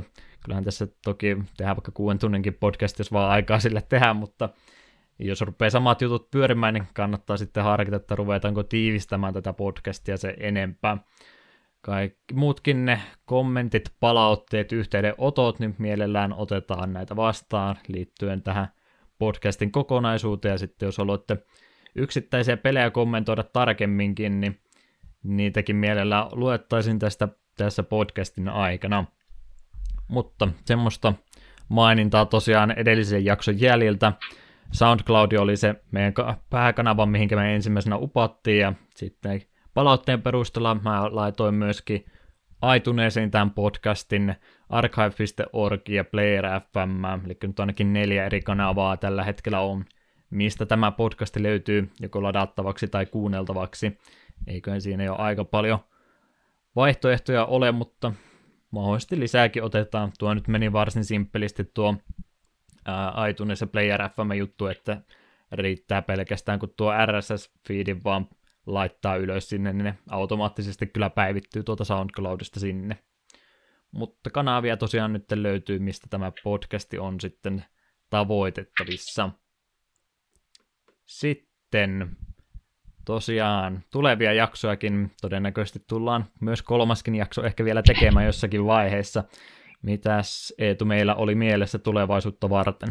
No tämänhän te jo tiestikin, jos viime jakson olette kuunnelleet, eli seuraavalla kerralla meillä on Grand Theft Auto 1, että me siirrymme nyt rikoksen puol- puolelle täältä. Sitten kaksi viikkoa eteenpäin, niin hypätään Super Nintendoon ja sieltä otettiin sellainen peli kuin Demon's Crest – joka itseäni kovasti kiinnostaa. Ja vaikka se on itse asiassa pelisarjan kolmas osa, mutta kaksi ensimmäistä taisi olla Game Boylle ja me ei vielä ainakaan haluta niihin Game Boyn mm. yksi Game Boy Game Boylle oli ensimmäinen ja Nessille toinen. Ja ah, Nessille oli toinen. Kolmas. Joo. Ah, no kuiten, siis kuitenkin sarjan kolmas osa.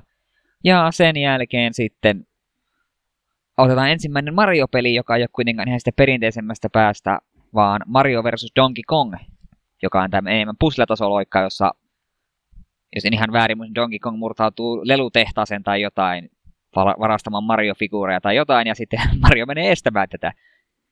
Ei ihan perinteinen Mario-tasoloikka, mutta vähän. Klassikko tarina. Kyllä. Tosiaan mä olin runnonut noin ensimmäistä kolme jaksoa aihetta, niin mä annoin Eetulle pallon koura, että mitä sitten tehdään sen jälkeen. Niin näin tässä kävi, että se pisti heti Nintendo-pelejä siihen kaksi peräkkäin. Täytyy korjata tätä suuntausta sitten sen jälkeen, kun ollaan nämä hoidettu pois. Mutta siinä nyt tosiaan jonkin verran eteenpäin halutaan jo katsoa, niin keksitään sitten ja pystyy sitten, jos haluatte te kuuntelijatkin niin jossakin vaiheessa pelata näitä pelejä, niin hyvissä ajoin aloittelemaan pelaamaan ennen kuin podcasti on niistä ulkona. Mutta tuskinpä me tullaan ihan tuota pisemmälle tekemään. Ihan mukava tosiaan, että pystytään reagoimaan lyhyellä varoitusajalla eikä tuu semmoista työlistaa, että rupeisi puuduttamaan tämä homma, niin mennään vaan pari jaksoa kerrallaan eteenpäin, eikä murehita tulevaisuutta sen pisemmälle. Jep, ja me pidätämme oikeuden muuttaa mieltämme, että jos meistä yhtäkkiä rupeakin tuntumaan vaikka, että Mario vs. Donkey Kong ei olekaan se meidän juttu, niin meillä on oikeus vaihtaa sitä lennosta. Hmm. Kahden henkilön diktatuuri tässä nyt kyseessä kumminkin. Kyllä. Hyvä, siinä on oikeastaan nämä jutut pois. Vielä loppuksi muistutukset siitä, mistä tämä podcasti saa tavoitettua yhteydenottokanavia. Kotisivut osoitteessa takapölkky.com ilman ö-pisteitä. Takapolkki löytyy myöskin Facebookista ja Twitteristä, ja sähköpostiosoite on takapolkku, eli olla ilman öönpisteitä, at gmail.com. Mistä Eetu löytyy? Minä, minä löydyn täältä, mutta minut löytää, löydyn myös omasta blogistani eetunlogikirja.blogspot.fi ja millään muilla yhteydenottokanavilla ei ole teille nyt merkitystä. Niistä ei puhuta. Siinä tapauksessa mä otan ton sun YouTube-kanavastosta noin pois. Ota pois, sitä ei enää ole olemassa. Sovitaan niin.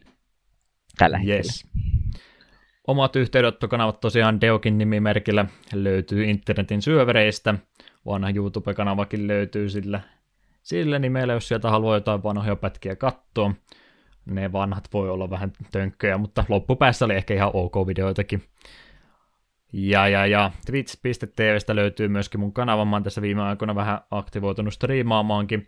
Mulla on tällä hetkellä pohdinnassa, että vaihan kun mä tuotan striimaamiskieltä vaan englanniksi, nyt kun ei vielä se enempää katsojakaan ole, mutta sieltä myöskin tavoittaa. Twitterikin multa löytyy, mutta en mä sinne mitään kirjoittanut, niin suosittelen mieluummin tuota takapölky omaa, omaa tiliä seuraamaan sieltä paljon paremmin sitten päivityksiäkin löytyy. Ja tuo, tuohon itse asiassa vähän liittyy, jos joku kokee polttavaa tarvetta lähettää minulle jotain muuta kautta viestiä, niin takapölkyn Facebook-sivulta kun laitatte, niin saa, saa kyllä minut kiinni. Sieltä saa kiinni. Muutenkin nyt mainintaa vielä näistä yhteydenottokanavista. Nämä on kaikki vähän tämmöistä placeholder-kamaa. Kotisivut on aika lailla vaiheessa. Vielä täytyy niitä pikkasen siistiä jossakin vaiheessa. Sen enempää sisältöä me ei sinne varmaan tulla tekemään. Ei tulla tekemään top 10 videoita. Ainakaan eikä, vielä. Ei ainakaan vielä, eikä pitkiä artikkeleja ruveta kirjoittamaan. Lähinnä vaan tuommoinen Base of Operations, että sieltä nyt ainakin kotisivut löytyy kaikki muu informaatio. Meillä on logotkin ihan tota, valkoista tekstiä mustalla pohjalla tällä hetkellä, ja ne ilmeisesti kuuleman mukaan mobiililaattialla kroppaantuu vähän hölmösti. Katsotaan, jos joskus korjataan nämä näin. Kaikki on nyt tällä vähän levällä, mutta podcasti nyt ainakin on kunnossa. Otetaan sitten nämä käsittelyyn jossakin vaiheessa. Mutta oliko Eetulla vielä jotain mielessä? Tuo on aina kauhean kamalan vaikea kysymys. Miten kuinka se kehtaat sitten joka kerta minulle? Joka kerta mä kysyn, kun mä haluan sun ääntä vielä kerran kuunnella ennen kuin me laitetaan nauha poikki. No ei mulla kai tässä mitään...